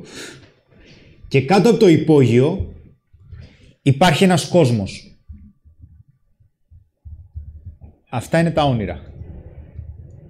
Φαντάσου ότι το όνειρο είναι κάποιος που σκέφτεται χωρίς να του το έχεις πει. Ξέρουμε πάρα πολύ λίγα για τα όνειρα, όπως ξέρουμε και πάρα πολύ λίγα για τη συνείδηση. Και κατά πάσα πιθανότητα αυτά συνδέονται. Γιατί ένα μέρος της συνείδησής μας συνδέεται με αυτό που είχε πει και ο Φρόιντ με το υπερεγώ. Είναι ένα κομμάτι της ηθικής η οποία έχει εντρυφήσει μέσα μας από αλλεπάλληλες αλληλεπιδράσεις από τότε που γεννηθήκαμε και έχει δημιουργήσει το τι είναι σωστό και το τι λάθος.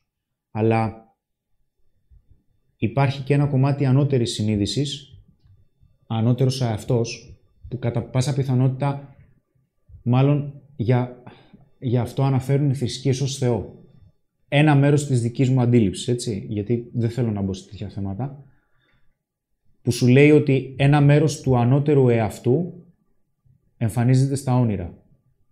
Και ίσως σου λέει ότι εκεί κάτι κρύβεται που δεν έχεις καταλάβει το τι είναι. Και ίσως σου δείχνω αποκρυπτογραφημένα το μέλλον. Που μπορεί αυτό το μέλλον να είναι καλό ή να νομίζεις εσύ ότι είναι καλό, αλλά να μην είναι.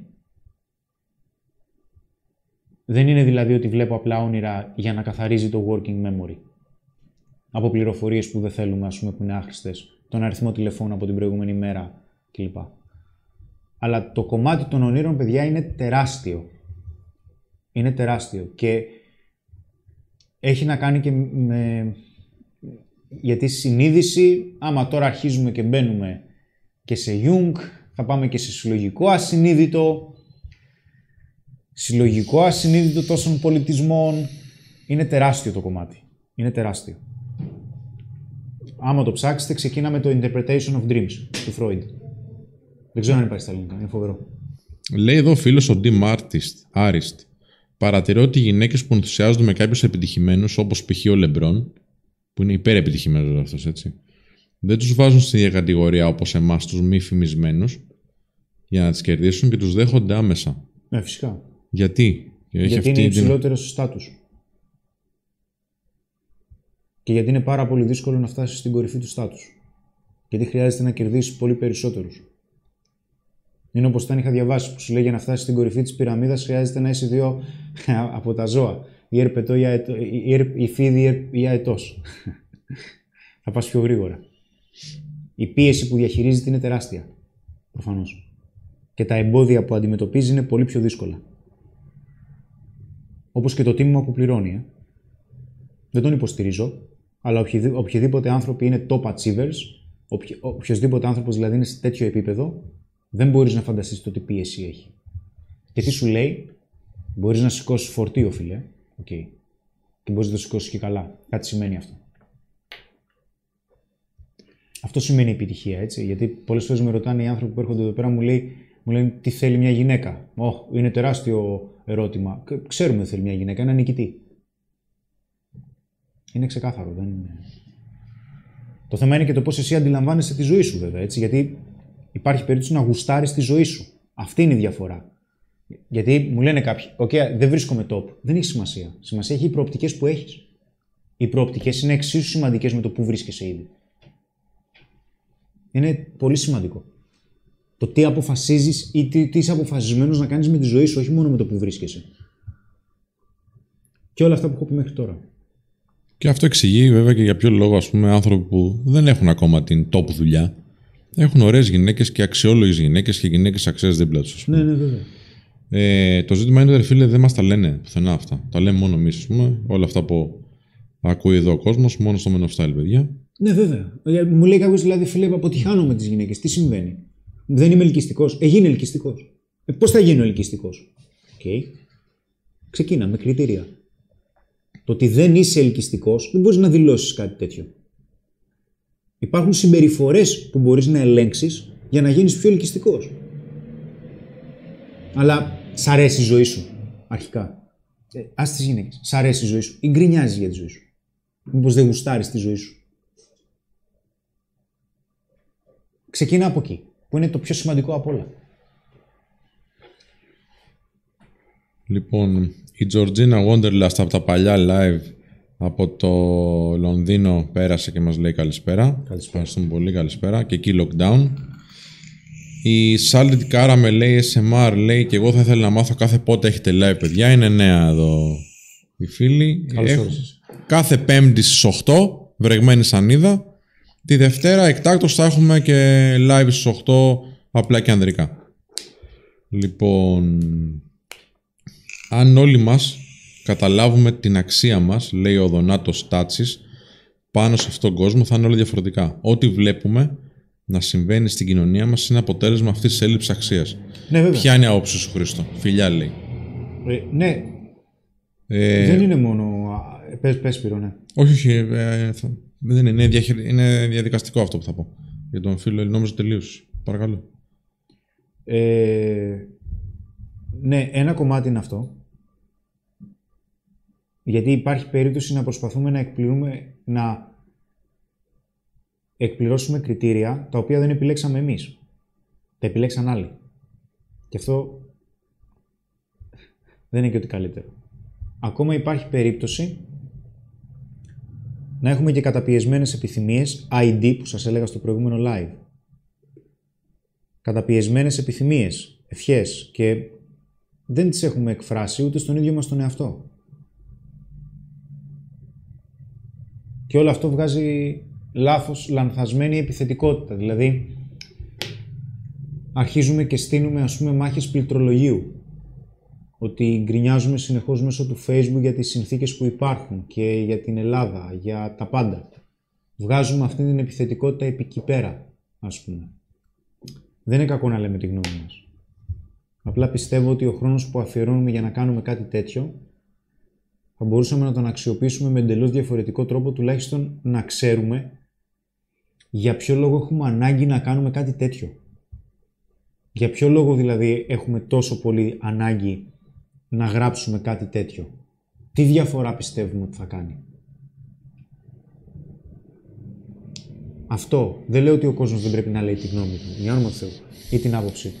Αλλά ο λόγος που τη λες τη γνώμη σου με τον τρόπο που τη, λέ- με τον τρόπο που τη λες, γνωρίζεις για ποιο λόγο το κάνεις; Ή απλά το κάνεις γιατί αντιδράς σε κάτι που σε εκνεύρισε; Και εν τέλει αυτός ο εκνευρισμός όντως αποσυμπιέζεται, μήπως χρειάζεται να κάνεις κάτι άλλο. Δεν εννοώ να κάνεις κάτι άλλο πιο δραστικό, πιο επαναστατικό, πιο... Δεν λέω κάτι τέτοιο. Αλλά η συνειδητοποίηση των κινήτρων του γιατί κάνεις ό,τι κάνεις και ποιες ανάγκες ικανοποιούν η πράξη σου είναι κάτι βασικά που θα το συζητήσω και σε επόμενα live. Ότι θα πρέπει να γνωρίζεις ποιες ανάγκες ικανοποιούν η πράξη σου. Γιατί; Γιατί έχεις κάποιες ανάγκες, αν δεν ικανοποιούνται αυτές τις ανάγκες, λες, όχ, δεν είμαι ελκυστικός, δεν είμαι πετυχημένος, είμαι άχρηστος, αντί για να πεις ότι ποιες είναι οι συμπεριφορές που μπορώ να υιοθετήσω και να εφαρμόσω για να ικανοποιήσω αυτές τις ανάγκες. Κάτι το οποίο είναι πολύ πιο αποτελεσματικό, ώστε να δεις εν τέλει δουλεύουν αυτές τις συμπεριφορές, μήπως χρειάζεται να δοκιμάσεις άλλες ικανότητες. Το να καθόμαστε και να γκρινιάζουμε, γιατί σίγουρα υπάρχουν καταστάσεις, γιατί συζητάω και με φίλους μου και μου λένε κοίτα τι μας κάνουνε. Ε, χωριζόμαστε στρατόπεδα και αυτό που γίνεται είναι τυχαίο. Αυτό που γίνεται δεν είναι τυχαίο. Και τους λέω έχει καμιά σημασία. Έχει καμιά σημασία. Εν τέλει. Αν μάθεις δηλαδή το γιατί γίνεται, θα αλλάξει κάτι στην καθημερινότητά σου. Ή το μόνο που μπορείς να κάνεις είναι να προσαρμοστείς. Και να ανθίσεις. Γιατί στο τέλος της ημέρας τι μένει. Αλλά αν βλέπεις ότι δεν μπορείς να κάνεις κάτι στη ζωή σου με τις νέες συνθήκες, φίλε, δεν έχεις άλλη επιλογή από το να μην κάνεις κάτι. Χρειάζεται να εξελιχθείς και να προσαρμοστείς. Γιατί αλλιώς τα πράγματα θα γίνουν χειρότερα. Και τι λέω στο προηγούμενο live, τουλάχιστον προσπάθησε να μην κάνεις τη ζωή σου χειρότερη. Εντάξει, δεν είσαι έτοιμος ακόμα να την κάνεις καλύτερη, οκ, μην την κάνεις χειρότερη. Λέω πολλά, πάμε. Μαστροπήγασο, σε μένα με βοήθησε πολύ το βιβλίο σας. Μετά από ένα χωρισμό, κατάφερα να βρω κοπέλα με περισσότερες αξίες. Δεν συγκρίνω, λέει σε παρένθεση.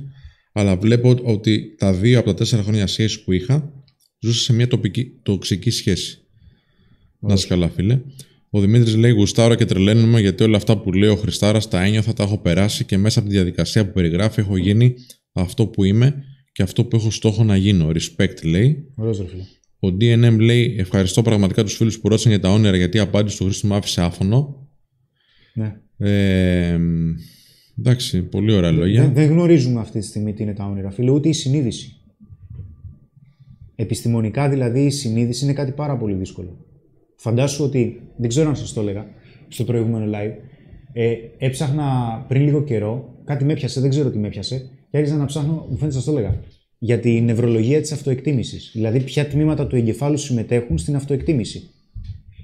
Και μόλις άρχισα να το βλέπω, άρχισα να βλέπω ότι σχε- σχεδόν τα ίδια τμήματα του εγκεφάλου που παίζουν ρόλο στην αυτοεκτίμηση παίζουν ρόλο στην ενεργοποίηση του κινήτρου και τα ίδια τμήματα παίζουν ρόλο στο πώς επηρεαζόμαστε από το attachment, από το πώς μεγαλώσαμε από, τη ζωή, από τους γονείς μας. Δηλαδή κίνητρο, αυτοεκτίμηση και μεγάλωσμα παίζουν παρόμοια, εμπλέκονται τα ίδια τμήματα του εγκεφάλου.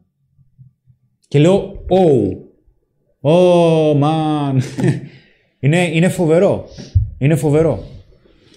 Ο DOTS λέει: Κάντε τίποτα ρε παιδιά για εμάς που δουλεύουμε το Σαββατοκύριακο. Και ξεχάσαμε να πούμε Να ότι σου έρχεται δώσουμε ένα. άδεια.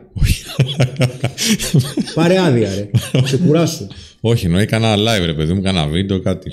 Ναι. Ξεχάσαμε να πούμε ότι έρχεται βιντεάρα το Σάββατο. Ε, φίλε, για πες. Γιατί... Λοιπόν, το Σάββατο, κυρίες και κύριοι, έχουμε ένα νέο τύπο βίντεο. Παρόμοιο δεν έχουμε ξανακάνει. Κανένας δεν έχει ξανακάνει παρόμοιο βασικά. Ε, έχουμε βγει στους δρόμους πριν την καραντίνα προφανώς, τη δεύτερη, και έχουμε δώσει το μικρόφωνο στους ανθρώπους. Ρωτάμε συγκεκριμένες ερωτήσεις και παίρνουμε απαντήσεις, τις οποίες μετά τις σχολιάζει ο Χρήστος. δεν έχει ξαναγίνει αυτό, να ξέρετε. Ευγενικά. Ευγενικά, ευγενικά, σίγουρα, σίγουρα. Ε, 5 ώρα το Σάββατο είναι ένα πολύ πολύ ιδιαίτερο ε, βίντεο. Θα πέρα... Τρεις ώρα; Όχι πέντε; Τρεις. τρεις. Ναι, πο- ποτέ δεν κάναμε πέντε ώρα. ποτέ δεν κάναμε πέντε ώρα. Λοιπόν, τρεις η ώρα.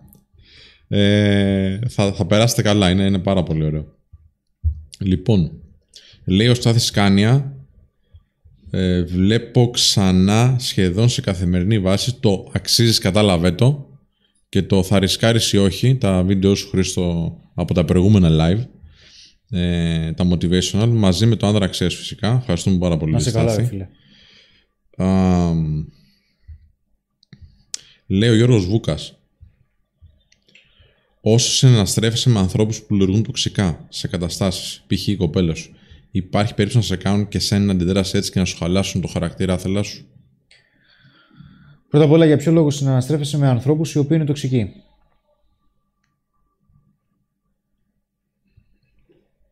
Θα σου το απαντήσω εγώ. Ο λόγος που συναναστρέφεσαι από τους ανθρώπους που είναι τοξικοί είναι γιατί παίρνεις αξία από την αποδοχή τους. Και όσο πιο δύσκολα στη δίνουν, τόσο περισσότερο παλεύεις να την πάρεις. Αυτό είναι το παιχνίδι που παίζουν οι τοξικοί. Γι' αυτό και είναι τόσο δύσκολο να βγεις.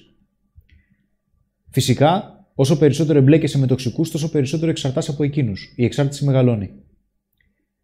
Και σε τραυματίζει. Θα είναι πολύ πιο δύσκολο να ανακάμψεις όσο περισσότερο μείνεις μαζί τους από τη στιγμή που θα τους αποκόψεις.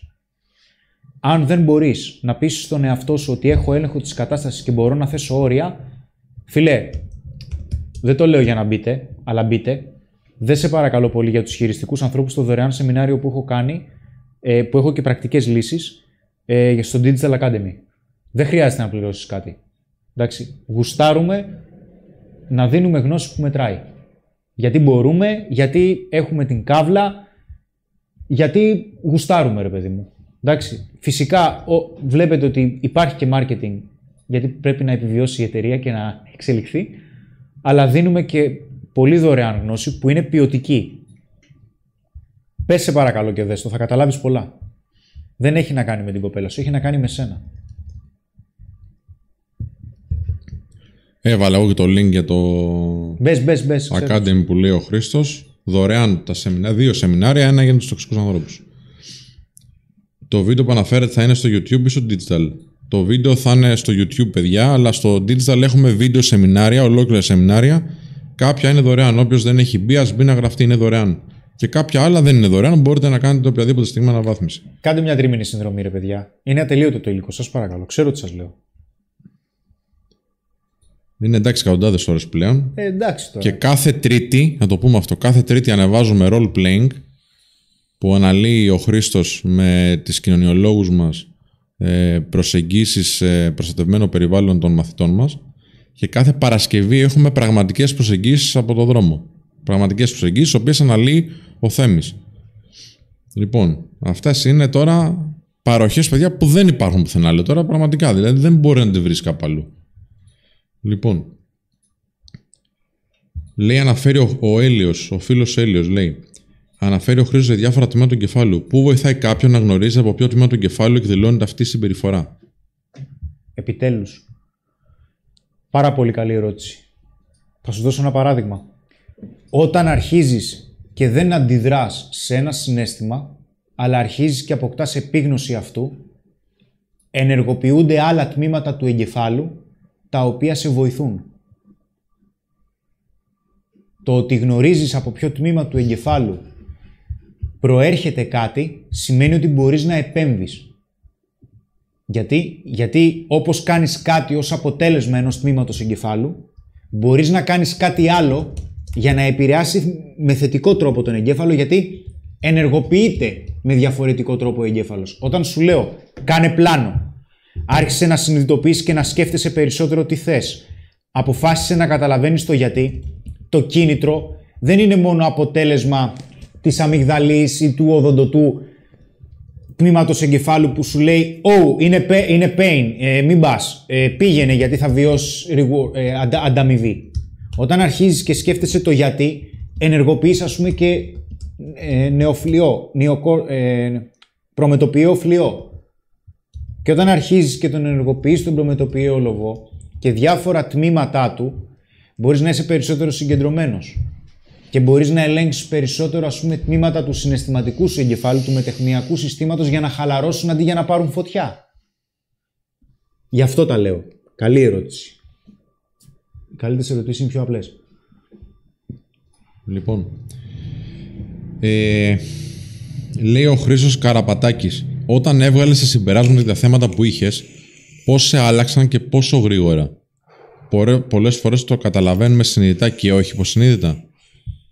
Ε, το καταλαβαίνεις συνειδητά γιατί σταμάτησε να με νοιάζει τόσο πολύ το αποτέλεσμα, πρώτον, το οποίο για μένα ήταν πάρα πολύ σημαντικό και σταμάτησα να σκέφτομαι τόσο πολύ τι μπορούν να σκεφτούν οι άλλοι για εμένα. Αυτά ήταν τα δύο σημαντικότερα κομμάτια τα οποία με βοηθήθηκα. Ταυτόχρονα βοηθήθηκα σε το, στο τρίτο κομμάτι στο ποιες συμπεριφορές χρειάζεται να βελτιώσω. Έτσι άρχισα να βελτιώνω τη φωνή μου, τη γλώσσα του σώματός μου. Άρχισα να έχω καλύτερη επίγνωση του τι θέλω και το πώς το εκφράζω. Αλλά τα δύο σημαντικότερα κομμάτια που κέρδισα είναι ότι σταμάτησε να με νοιάζει το αποτέλεσμα. Δηλαδή, μίλαγα με γυναίκα, Χριστέ μου, θα πάρω το τηλέφωνο της ή δεν θα το πάρω. Τι να πάρεις το τηλέφωνο, θα πάρεις. Για ποιο λόγο να ανταλλάξεις το τηλέφωνο, Σ' αρέσει; Ναι, ε, μήπως να της πω ότι αυτό δεν μου αρέσει, αλλά τι μπορεί να σκεφτεί. Δεν μπορείς να υπολογίσεις το τι μπορεί να σκεφτεί η άλλη. Ή ο άλλος. Αυτό που μπορείς να υπολογίσεις είναι να πεις αυτό που θέλεις με σεβασμό. Είναι πολύ σημαντικό. Αυτά ήταν τα δύο σημαντικότερα. Καλή ερώτηση. Καλή ερώτηση. Μου λέει εδώ ο συνεργάτης μας, ο Δημήτρης Οβλάμης, ο Content Manager, ότι αύριο έχει εκπληκτικό infield στο Academy. Οπότε, παιδιά, μπείτε, γραφτείτε. Η εγγραφή είναι δωρεάν για να δείτε τα σεμινάρια του Χρήστου. Αν θέλετε να δείτε το infield, θα πρέπει να κάνετε όμως μία ε, συνδρομούλα. Είναι εξαιρετικά προσιτή η συνδρομή σε κάθε επίπεδο. Τσεκάρετε το αύριο έχει φοβερό infill βίντεο με ανάλυση από το θέμη. Πραγματική προσέγγιση δηλαδή, μαθητή μας, μαζί με τον coach, σε πραγματικές συνθήκες έξω στο δρόμο, σε πραγματικές κοπέλες και βλέπετε ακριβώς πώς πήγε, τι έκανε, πώς το έκανε με ανάλυση από τον θέμη. Λοιπόν,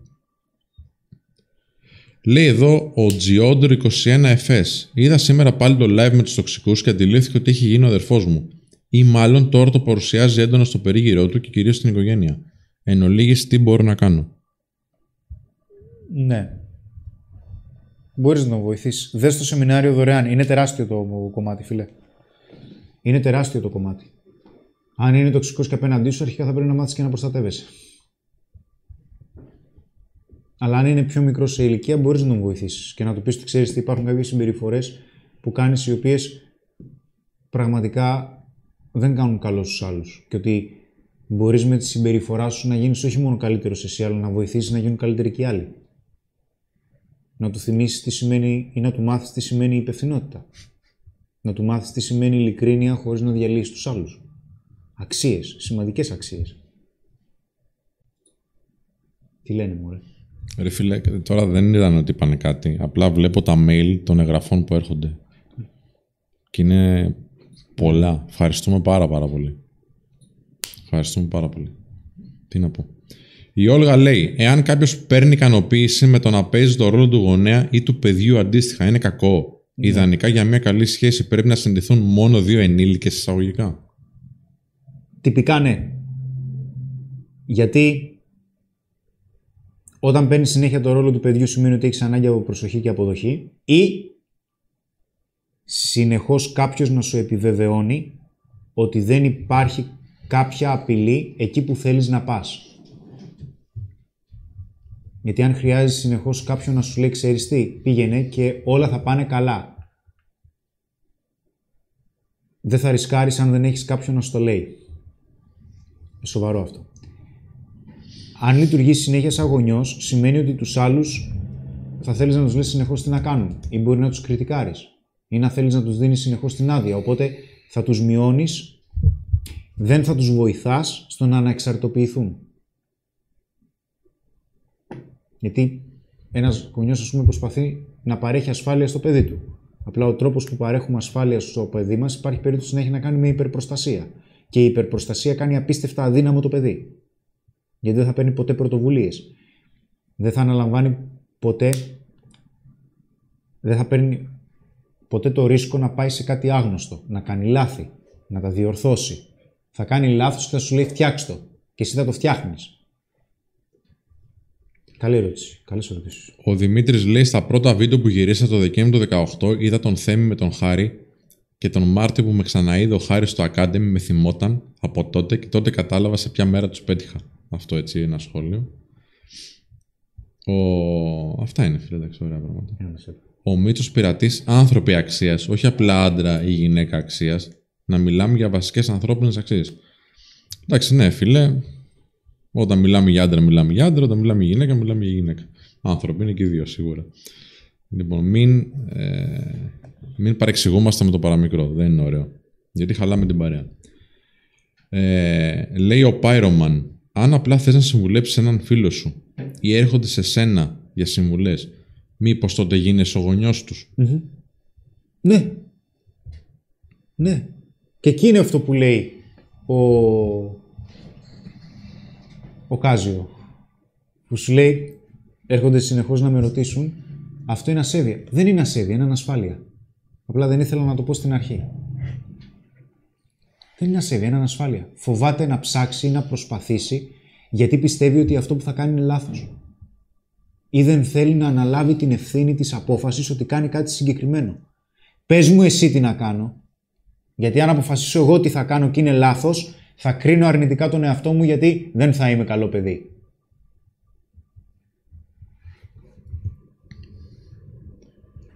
Ο κλέρχος Μπάνα λέει καλησπέρα Μαδάρα, έχασα πολλά μόλις μπήκε. Ναι, έχασες πολλά. Βασικά έχασες τα πάντα. Αλλά δεν πειράζει. Η Θα το παρέα μετράει. ξαναδείς.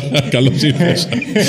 Καλώς ήρθες, ναι, δεν πειράζει. Έλα, να σου βάλουμε Τσάμπα κρασάκι. ήρθες. Χώνευτος. Ναι. λοιπόν, λέει ο Τάσος Συψάς, ε, όταν κάποιος απολαμβάνει να χειρίζεται ανθρώπους, είναι κακό και αν ναι, τι μπορεί να κάνει για να το αλλάξει. Και είχε πει και ο Τάσος λίγο πιο πάνω, δεν το απαντήσαμε, για το Robert Green, το τέχνη της Αγίνης, αν έχουμε να πούμε κάτι. Θα, Εντάξει. το έχει βγάλει έσωπτρον, θα το φέρουμε αν είναι. Φοβερό. Αλλά σαν τον άδραξες δεν είναι. Δεν μαζεύεται τώρα, Έτσι. εντάξει. Ε, είναι ένα βιβλίο ενδιαφέρον, παιδιά. Αν θέλετε να το διαβάσετε για να σαγηνέψετε, εσείς κάποιον, εντάξει. Ε, αν θέλετε να το διαβάσετε για να δείτε πώς διάφορα άτομα ιστορικά σαγίνευαν, είναι εκπληκτικό. Ε, μ, γελάς και μπερδεύομαι, κατάλαβες. Μου χαλάσει η σειρά της σκέψης. Για εμένα, προσωπικά πιστεύω για όλους μας, ό,τι πιο πρακτικό υπάρχει και αποτελεσματικό αυτή τη στιγμή στο κομμάτι του φλερτ είναι το άνδρα αξίας. Και σας το λέω δηλαδή στάνταρ. Δεν το λέω για να το πουλήσουμε. Αλήθεια σας λέω. Best seller έχει γίνει, τρίτη έκδοση είναι. Πάει πάρα πολύ καλά με τη βοήθειά σας. Ε, και κάποιος άλλος ρώτησε κάτι άλλο. Ε, ρώτησε ήδη ο Τάσος επίσης, όταν κάποιος απολαμβάνει να χειρίζεται ανθρώπους, είναι Ναι, ναι. κακό; Και αν ναι, τι μπορεί να κάνει για να το αλλάξει; Ε, πολύ γενικές ερωτήσεις. Ναι. Το χειρίζεσαι ανθρώπους σημαίνει ότι τους βάζεις σε κάποιο βαθμό να κάνουν πράγματα που δεν θέλουν και ουσιαστικά το βασικό σου κίνητρο είναι ότι θέλεις να το κάνουν για να αισθανθείς εσύ καλά ότι τους έκανες να το κάνουν. Οπότε έχεις πολύ μεγάλη ανάγκη αποδοχής. Είναι πολύ μεγάλη ανασφάλεια αυτό. Και φυσικά δεν τους αφήνεις και ελεύθερους. Ε. Ο VLM Company λέει Βαλάντι, έτσι όπως γελάς ξαφνικά, τραντάζω τα ηχεία. Ηρέμησε λίγο. Σε Βαλάντι. κάποιο άλλο live θα είναι, δεν ξέρω. Σπύρος, φίλε, Σπύρος. Καλό. Και ανοιχτέ δύο καρτέλε. ναι, ναι, εντάξει. Ποιος, ποιος Βαλάντης έχει live τώρα; Κανένας. Λοιπόν. Ο Στάθης λέει: Μάγκες αλήθεια ισχύει για τον άντρα αξίζει αυτό. Είναι φοβερό. Αξίζει τα λεφτά του και το παραπάνω. Ευχαριστούμε. Τίποτα δεν είναι τιμή. Έτσι, γι' αυτό θα γίνει και παγκόσμιο bestseller. σιγά Παγκόσμιο. σιγά. Παγκόσμιο bestseller. Χωρίς Θα πλάκα τώρα. ξεπεράσει και τη βίβλο. Χωρίς πλάκα. Είπαμε, παιδιά, πωλήσεις. το είπαμε στην αρχή. Βγαίνει και στα αγγλικά πλέον σιγά σιγά. Ναι. Σημερινή ενημέρωση αυτή. Ξεκινάει η μετάφρασή του για να βγει στο εξωτερικό. Δεν είναι τυχαίο αυτό.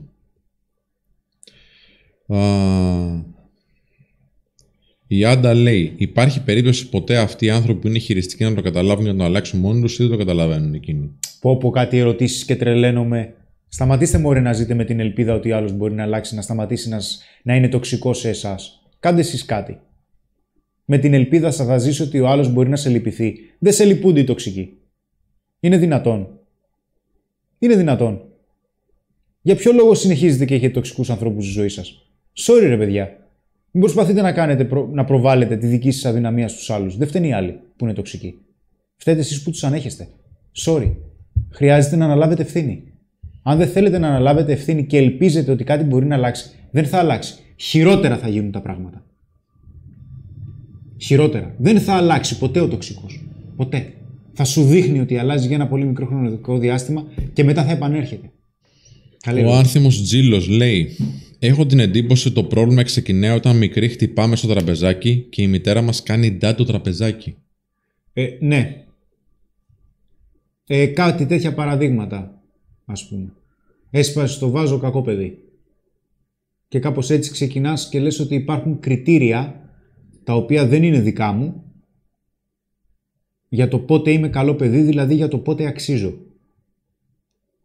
Unconditional. Unconditional, δηλαδή ότι είναι χωρίς συνθήκες η αποδοχή. Αν η αποδοχή από τον γονέα είναι με βάση συνθήκη, τότε υπάρχει θέμα. Λέει ο Απόστολος Βαλάφας. Μαλάκα είναι αυτό που σου λέει. λέει Εγώ σκεφτόμουν χθε ότι ο Χρήστος δεν έχει δίκιο όταν λέει ότι ο Σπύρος είναι καλός στο χώρο του management γιατί έχουμε μάθει να κάνω πράγματα δωρεάν. Αποστομωτικός. Ναι, εντάξει. Είδες. Με έχεις βγάλει εδώ πέρα να πούμε νουρέγεφ του management. Θα γελάει ο κόσμος. δεν υπάρχει καλύτερος αυτή τη στιγμή στην Ελλάδα στο κομμάτι του management. Τέλος.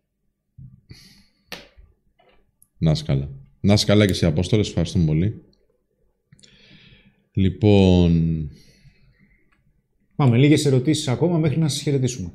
λέει ο Στέφανος, πούμε, γιατί προσκολάται κάποιος πάνω σε, ένα- σε έναν τοξικό άνθρωπο εφόσον τον πληγώνει; Πολύ καλή ερώτηση, φίλε. Πολύ καλή ερώτηση. Δεν έχεις δει βέβαια το δωρεάν σεμινάριο στο Digital Academy. Ε; Μμμ. Ή το live που έχω κάνει για τους τοξικούς ανθρώπους. Ε; Εγώ τα έλεγα στην προηγούμενη καραντίνα. Αλλά το βλέπες, το παίξες.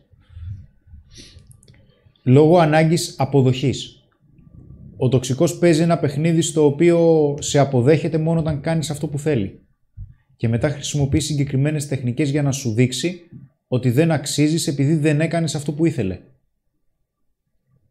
Ενοχές, ας πούμε. Επειδή δεν μπορείς να διαχειριστείς το ότι δεν αξίζεις, κάνεις πάλι κάτι για να κερδίσεις την αποδοχή του. Γιατί για κάποιο λόγο βλέπεις ένα είδος αξίας στο συγκεκριμένο άτομο, γι' αυτό μετράει η αποδοχή του. Ίσως όταν σου προσφέρει την αποδοχή, σου ικανοποιεί ένα είδος ανάγκης.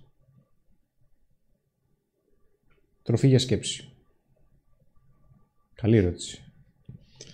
Λέει ο Στέφανος, ο ίδιος ο άνθρωπος που σου είπε αυτήν την απάντηση, που του είπες να δει το σεμινάριο, Ναι. ότι είναι μέλος στην τρίμηνη συνδρομή στο Digital Academy, αλλά είναι τόσα τα σεμινάρια που δεν έχω δει ακόμη τους τοξικούς, λέει.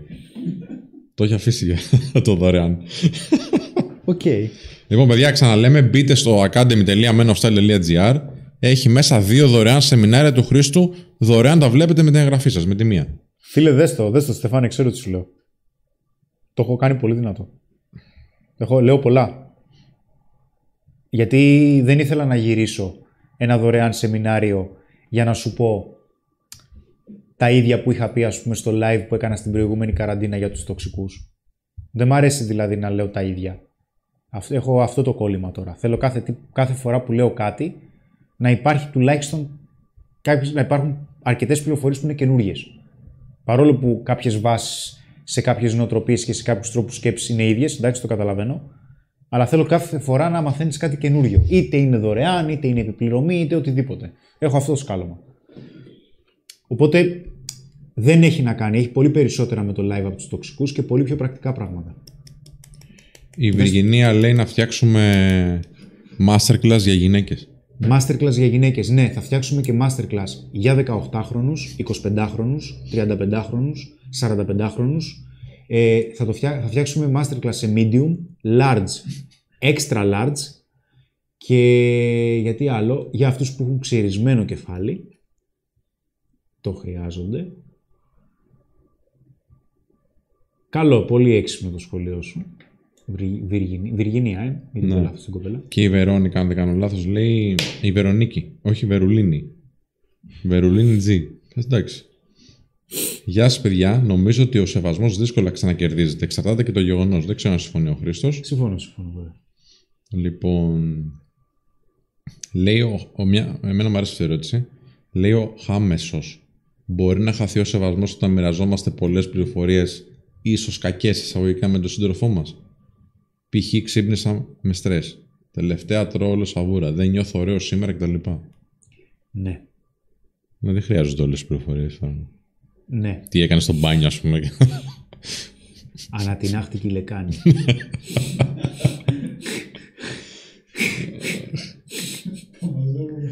Έκανα μπάνιο.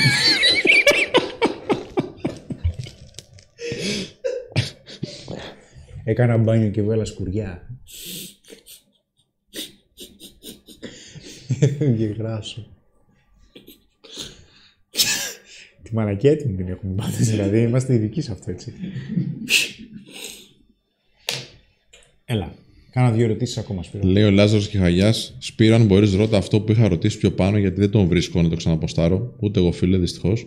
Καλά, εσύ δεν θυμάσαι τη ερώτηση σου. Λοιπόν, Μας έκαψες τώρα. ο Δημήτρης λέει: Ζήτησα βοήθεια από εσάς για μια ερώτηση και απαντήσατε. Ε, μια, άλλη, μια άλλη coach στην ίδια ερώτηση μου έδωσε διαφορετική απάντηση. Δεν υπάρχει μια συγκεκριμένη απάντηση με τις ανάλογες συνθήκες. Εξαρτάται την ερώτηση. Εντάξει, εξαρτάται και τη, τη φιλοσοφία του κάθε coach, ρε παιδί μου. Εντάξει. Ναι, βέβαια. Αλλά μπορεί ας πούμε η νοοτροπία να είναι ίδια, αλλά το τεχνικό κομμάτι είναι διαφοροποιητικό. Ναι. Εγώ μια διαφοροποίηση που βλέπω από τους υπόλοιπους coaches της αγοράς είναι ότι πρώτα απ' όλα εμείς εφαρμόζουμε αυτό που λέμε έξω στην αγορά, έτσι. Βγαίνουμε έξω και το κάνουμε. Ε, επίσης όμως πιστεύουμε πάρα πολύ σε σχέση με το, το, αυτό το θετικό, τη θετικότητα, τις θετικές σκέψεις και όλα αυτά. Πιστεύουμε πάρα πολύ ότι ε, ο πόνος είναι βοηθητικός κάποιες φορές, δηλαδή μπορεί να σε βοηθήσει να αποκτήσεις ικανότητες, να γίνεις καλύτερος, να γίνεις πιο ανθεκτικός και είμαστε πιο πολύ του θάρρους παρά των θετικών σκέψεων. Δηλαδή, πέσε με τα μούτρα, ασχολήσου με αυτό που σε απασχολεί, παρά να σκέφτεσαι θετικά ότι μπορεί κάποια στιγμή κάπως να φτιάξει κάτι. Δεν ξέρω τι λες εσύ. Συμφωνείς φαντάζομαι. Ναι, είναι πολύ ξεκάθαρη η άποψή μας. Σας την έχω πει και στα προηγούμενα live. Το ξαναλέω και εδώ. Ναι. Η ζωή είναι πόνος. Εντάξει, είναι λίγο της μόδας, παιδί μου, ξέρεις, επειδή βοηθάει πολλούς ανθρώπους να σκέφτονται θετικά, κάνε happy thoughts, ε, αγκαλιές, φιλιά κτλ. Είναι πολύ της μόδας αυτό. Ναι, απλά δεν το βλέπουμε. Ναι, δεν, δεν δουλεύει. Δεν βλέπουμε ανθρώπους να είναι στις αγκαλιές και δεν βλέπουμε και ανθρώπους εντωμεταξύ να κάνουν θετικές σκέψεις. Γιατί κατά πάσα πιθανότητα προσπαθώντας να γίνει κάτι τέτοιο δεν δουλεύει. Ή μπορεί να δουλεύει, οκ. Το θέμα είναι για ποιο λόγο πονάς. Για να προσφέρουμε λέει αξία με τρόπο ώστε να μας σέβονται. Αλλάζουμε πρώτα τρόπο σκέψης ή συμπεριφορές και η σκέψη θα ακολουθήσει. Ο hop hop το ρωτάει αυτός. Αυτό. Σωστά. Καλή ερώτηση. Όχι συμπεριφορά. Σκίνερ, φιλέ. Σκίνερ. Συμπεριφοριστική. Για οποιαδήποτε είδος, για οποιοδήποτε είδος αλλαγής. Παιδιά, ακόμα και τα σεμινάρια που θα δείτε, ας πούμε, γενικότερα, και εμάς, αλλά και γενικότερα στο χώρο, ε, τα επιτυχημένα σεμινάρια είναι αυτά που έχουν και πρακτικό κομμάτι μέσα. Λοιπόν, λέει ο Λάζαρος τη βρήκε την ερώτηση, οπότε να τον τιμήσουμε. Λάζαρος Ιχαγιάς, πώς μπορεί κάποιος να καταλαβαίνει ποιο εγώ βγάζει προς τα έξω στη σχέση του και ποιος τρόπος υπάρχει να διατηρεί τις περισσότερες φορές το ενήλικο εγώ; Το είπα. Όσο περισσότερο προσπαθείς να κατευθύνεις ή να κάνεις τους άλλους να κάνουν κάτι συγκεκριμένο, αναλαμβάνεις το ρόλο του γονιού. Όταν είσαι παιδί, περιμένεις οι άλλοι να σου πούν τι θα κάνεις. Περιμένεις οι άλλοι να σε κάνουν να αισθανθείς καλά. Απλά δεν είναι διαφορετικά εγώ. Εκτός αν μιλάς για, για τον Στέρν, που είχε θέσει το αναπτυξιακό μοντέλο μέχρι 8 μηνών, που σου λέει ότι υπάρχουν διαφορετικοί αυτοί που, που αναπτύσσονται. Πρέπει να γίνει ένα live, λέει Διονύσης, που να προσπαθούμε να τεινάξουμε τον Χρήστο με ερωτήσεις σαν τα παλιά live που τρελνόταν. Εύκολο. Ανά πάση στιγμή. Απλά έχω μάθει μάλλον να το διαχειρίζομαι, γιατί σας γουστάρω.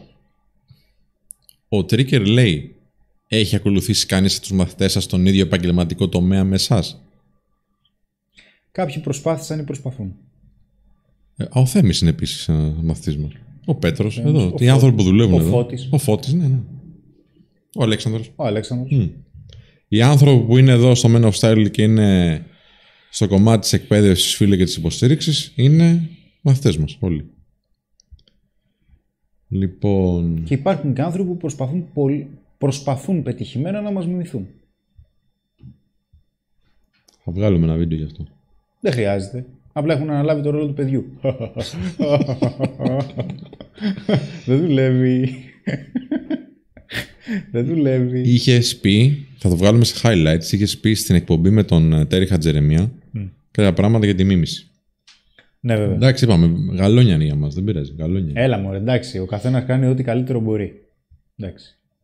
Ο κλέαρχο Μπάνα λέει: Παιδιά, εγώ αυτό που έχω να πω είναι ότι αυτό που κάνετε το πάτε μέχρι το τέρμα γιατί το κάνετε καλά και έχετε βοηθήσει πολλούς ανθρώπους. Το αγαπάμε, φιλέ. Το αγαπάμε. Θα μπορούσαμε να κάνουμε εντελώς διαφορετική ζωή από αυτή που κάνουμε. Άστο. Αλλά το αγαπάμε. Ε, και τι θα κάναμε. Τα κάναμε, ρε μαλάκα. Ναι.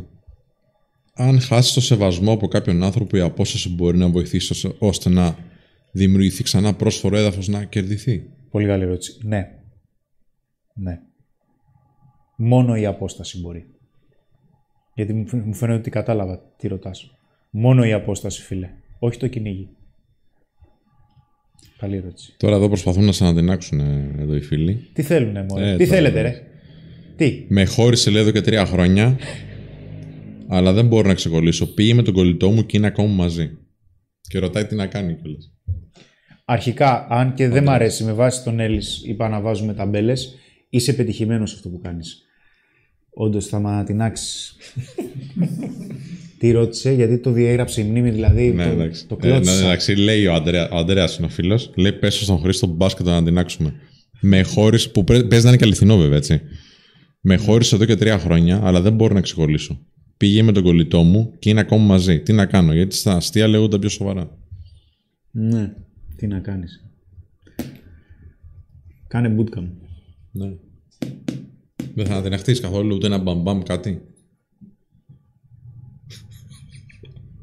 Είναι θλιβερό που μου κάνει αυτή την ερώτηση. Πιο πολύ στεναχωριέμαι. Θα έπρεπε ρε φίλε πραγματικά να πεις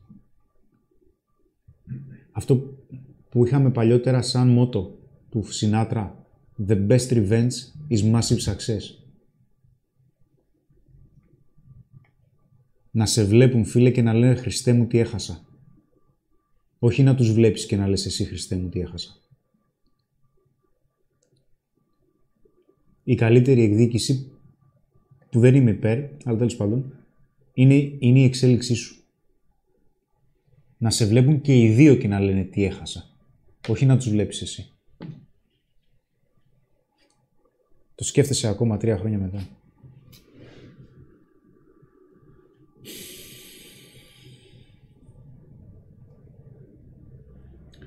Δεν θα ανατινάζουμε τώρα πια. Θα σας Όχι. την πάω εκεί που πονάτε. θα το γυρίσω. Θα γίνω κι εγώ τοξικός. θα σας προκαλώ ενοχές. Ναι, αλλά στο σεμινάριο σου λες ότι του- τους τοξικούς ανθρώπους καλύτερα είναι να τους απομακρύνουμε. Ναι, Ναι, θα κλείνει το live. Θα κλείνει το live. Ή θα το βάζουν σε σίγαση, ρε. να σε βλέπουν, αλλά να μην ακούν τι λες. φαντάζεσαι. Να μην χάνουμε και το view, ξέρεις. Ο καθένας με τις ανάγκες του. Λοιπόν. Ε, ο, οι τοξικοί άνθρωποι είναι sociopaths, λέει ο DNM. Ναι. Ε, καλή ερώτηση. Δεν είμαι σίγουρος ότι ισχύει ψυχιατρικά ο όρος sociopath. Πιστεύω ότι έχουν να κάνουν κυρίως με ναρκισιστική διαταραχή. Οι περισσότεροι. Γιατί κοίταζα κάτι ε, λίγο criminal profiling. Αναφέρεται και, σε, και κλινικά το sociopath αλλά έχει να κάνει με συγκεκριμένες διαταραχές. Στις περισσότερες περιπτώσεις είναι ενάρκηση. Εξαιρετικά ανασφαλής.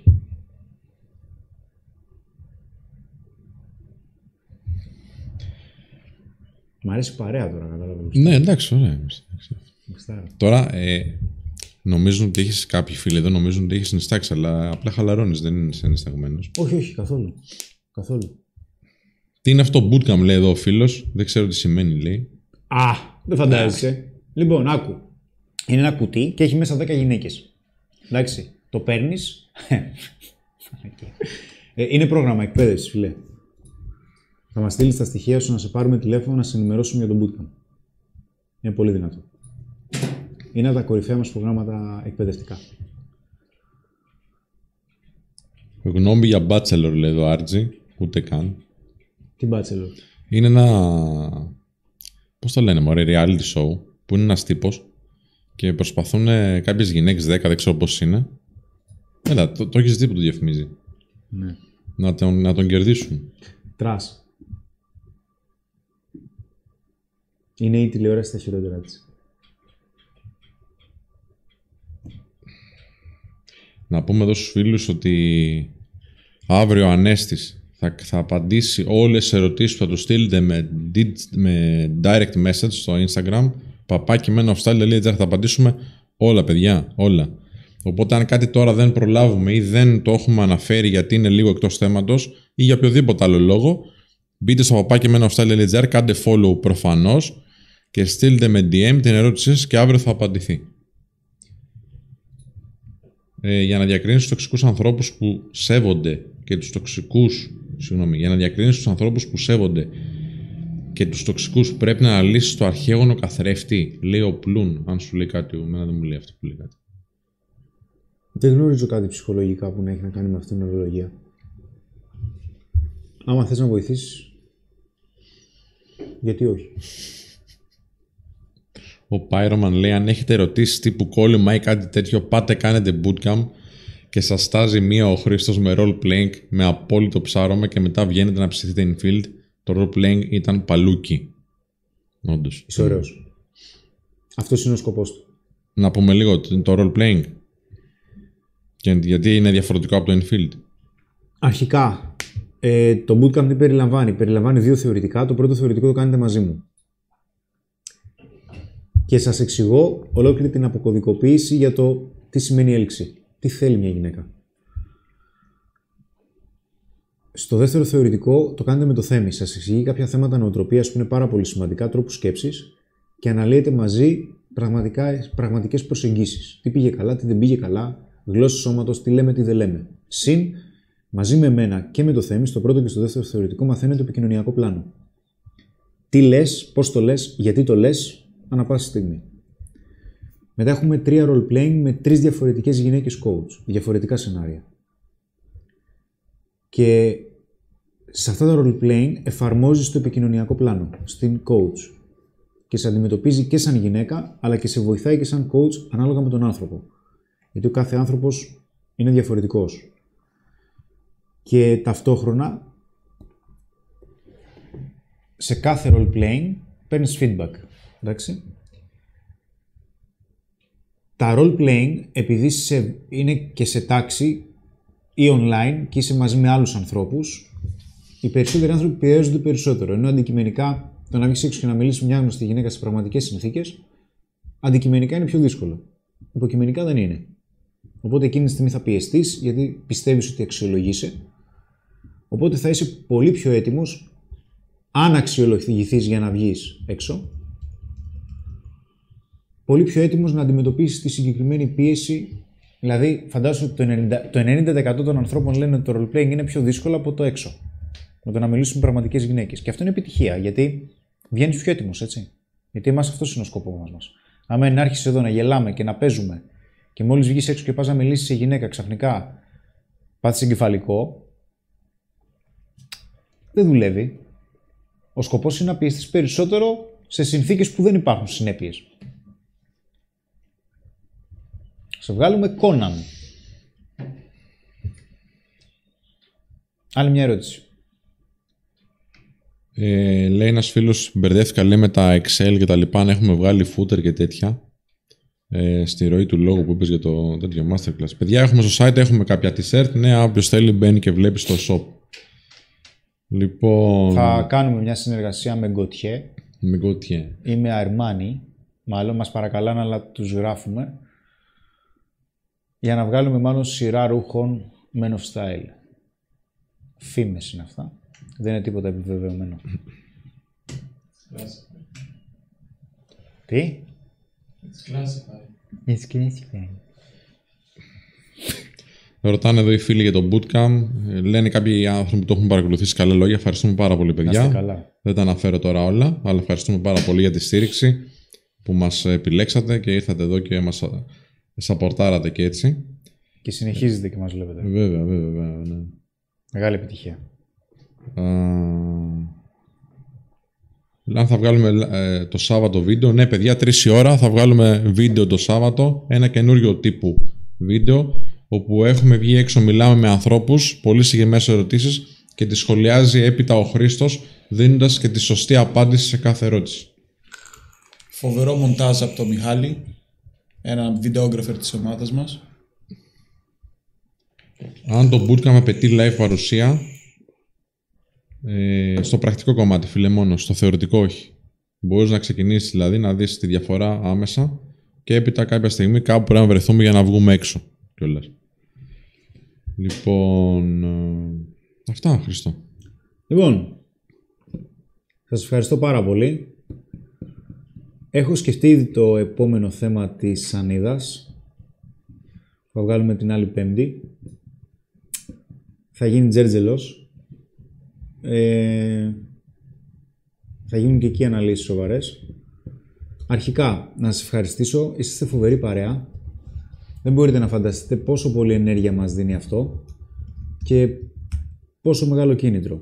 Μπορεί εσάς να σας φαίνεται απλό, εμάς δεν είναι απλό, είναι σημαντικό πολύ. Έτσι.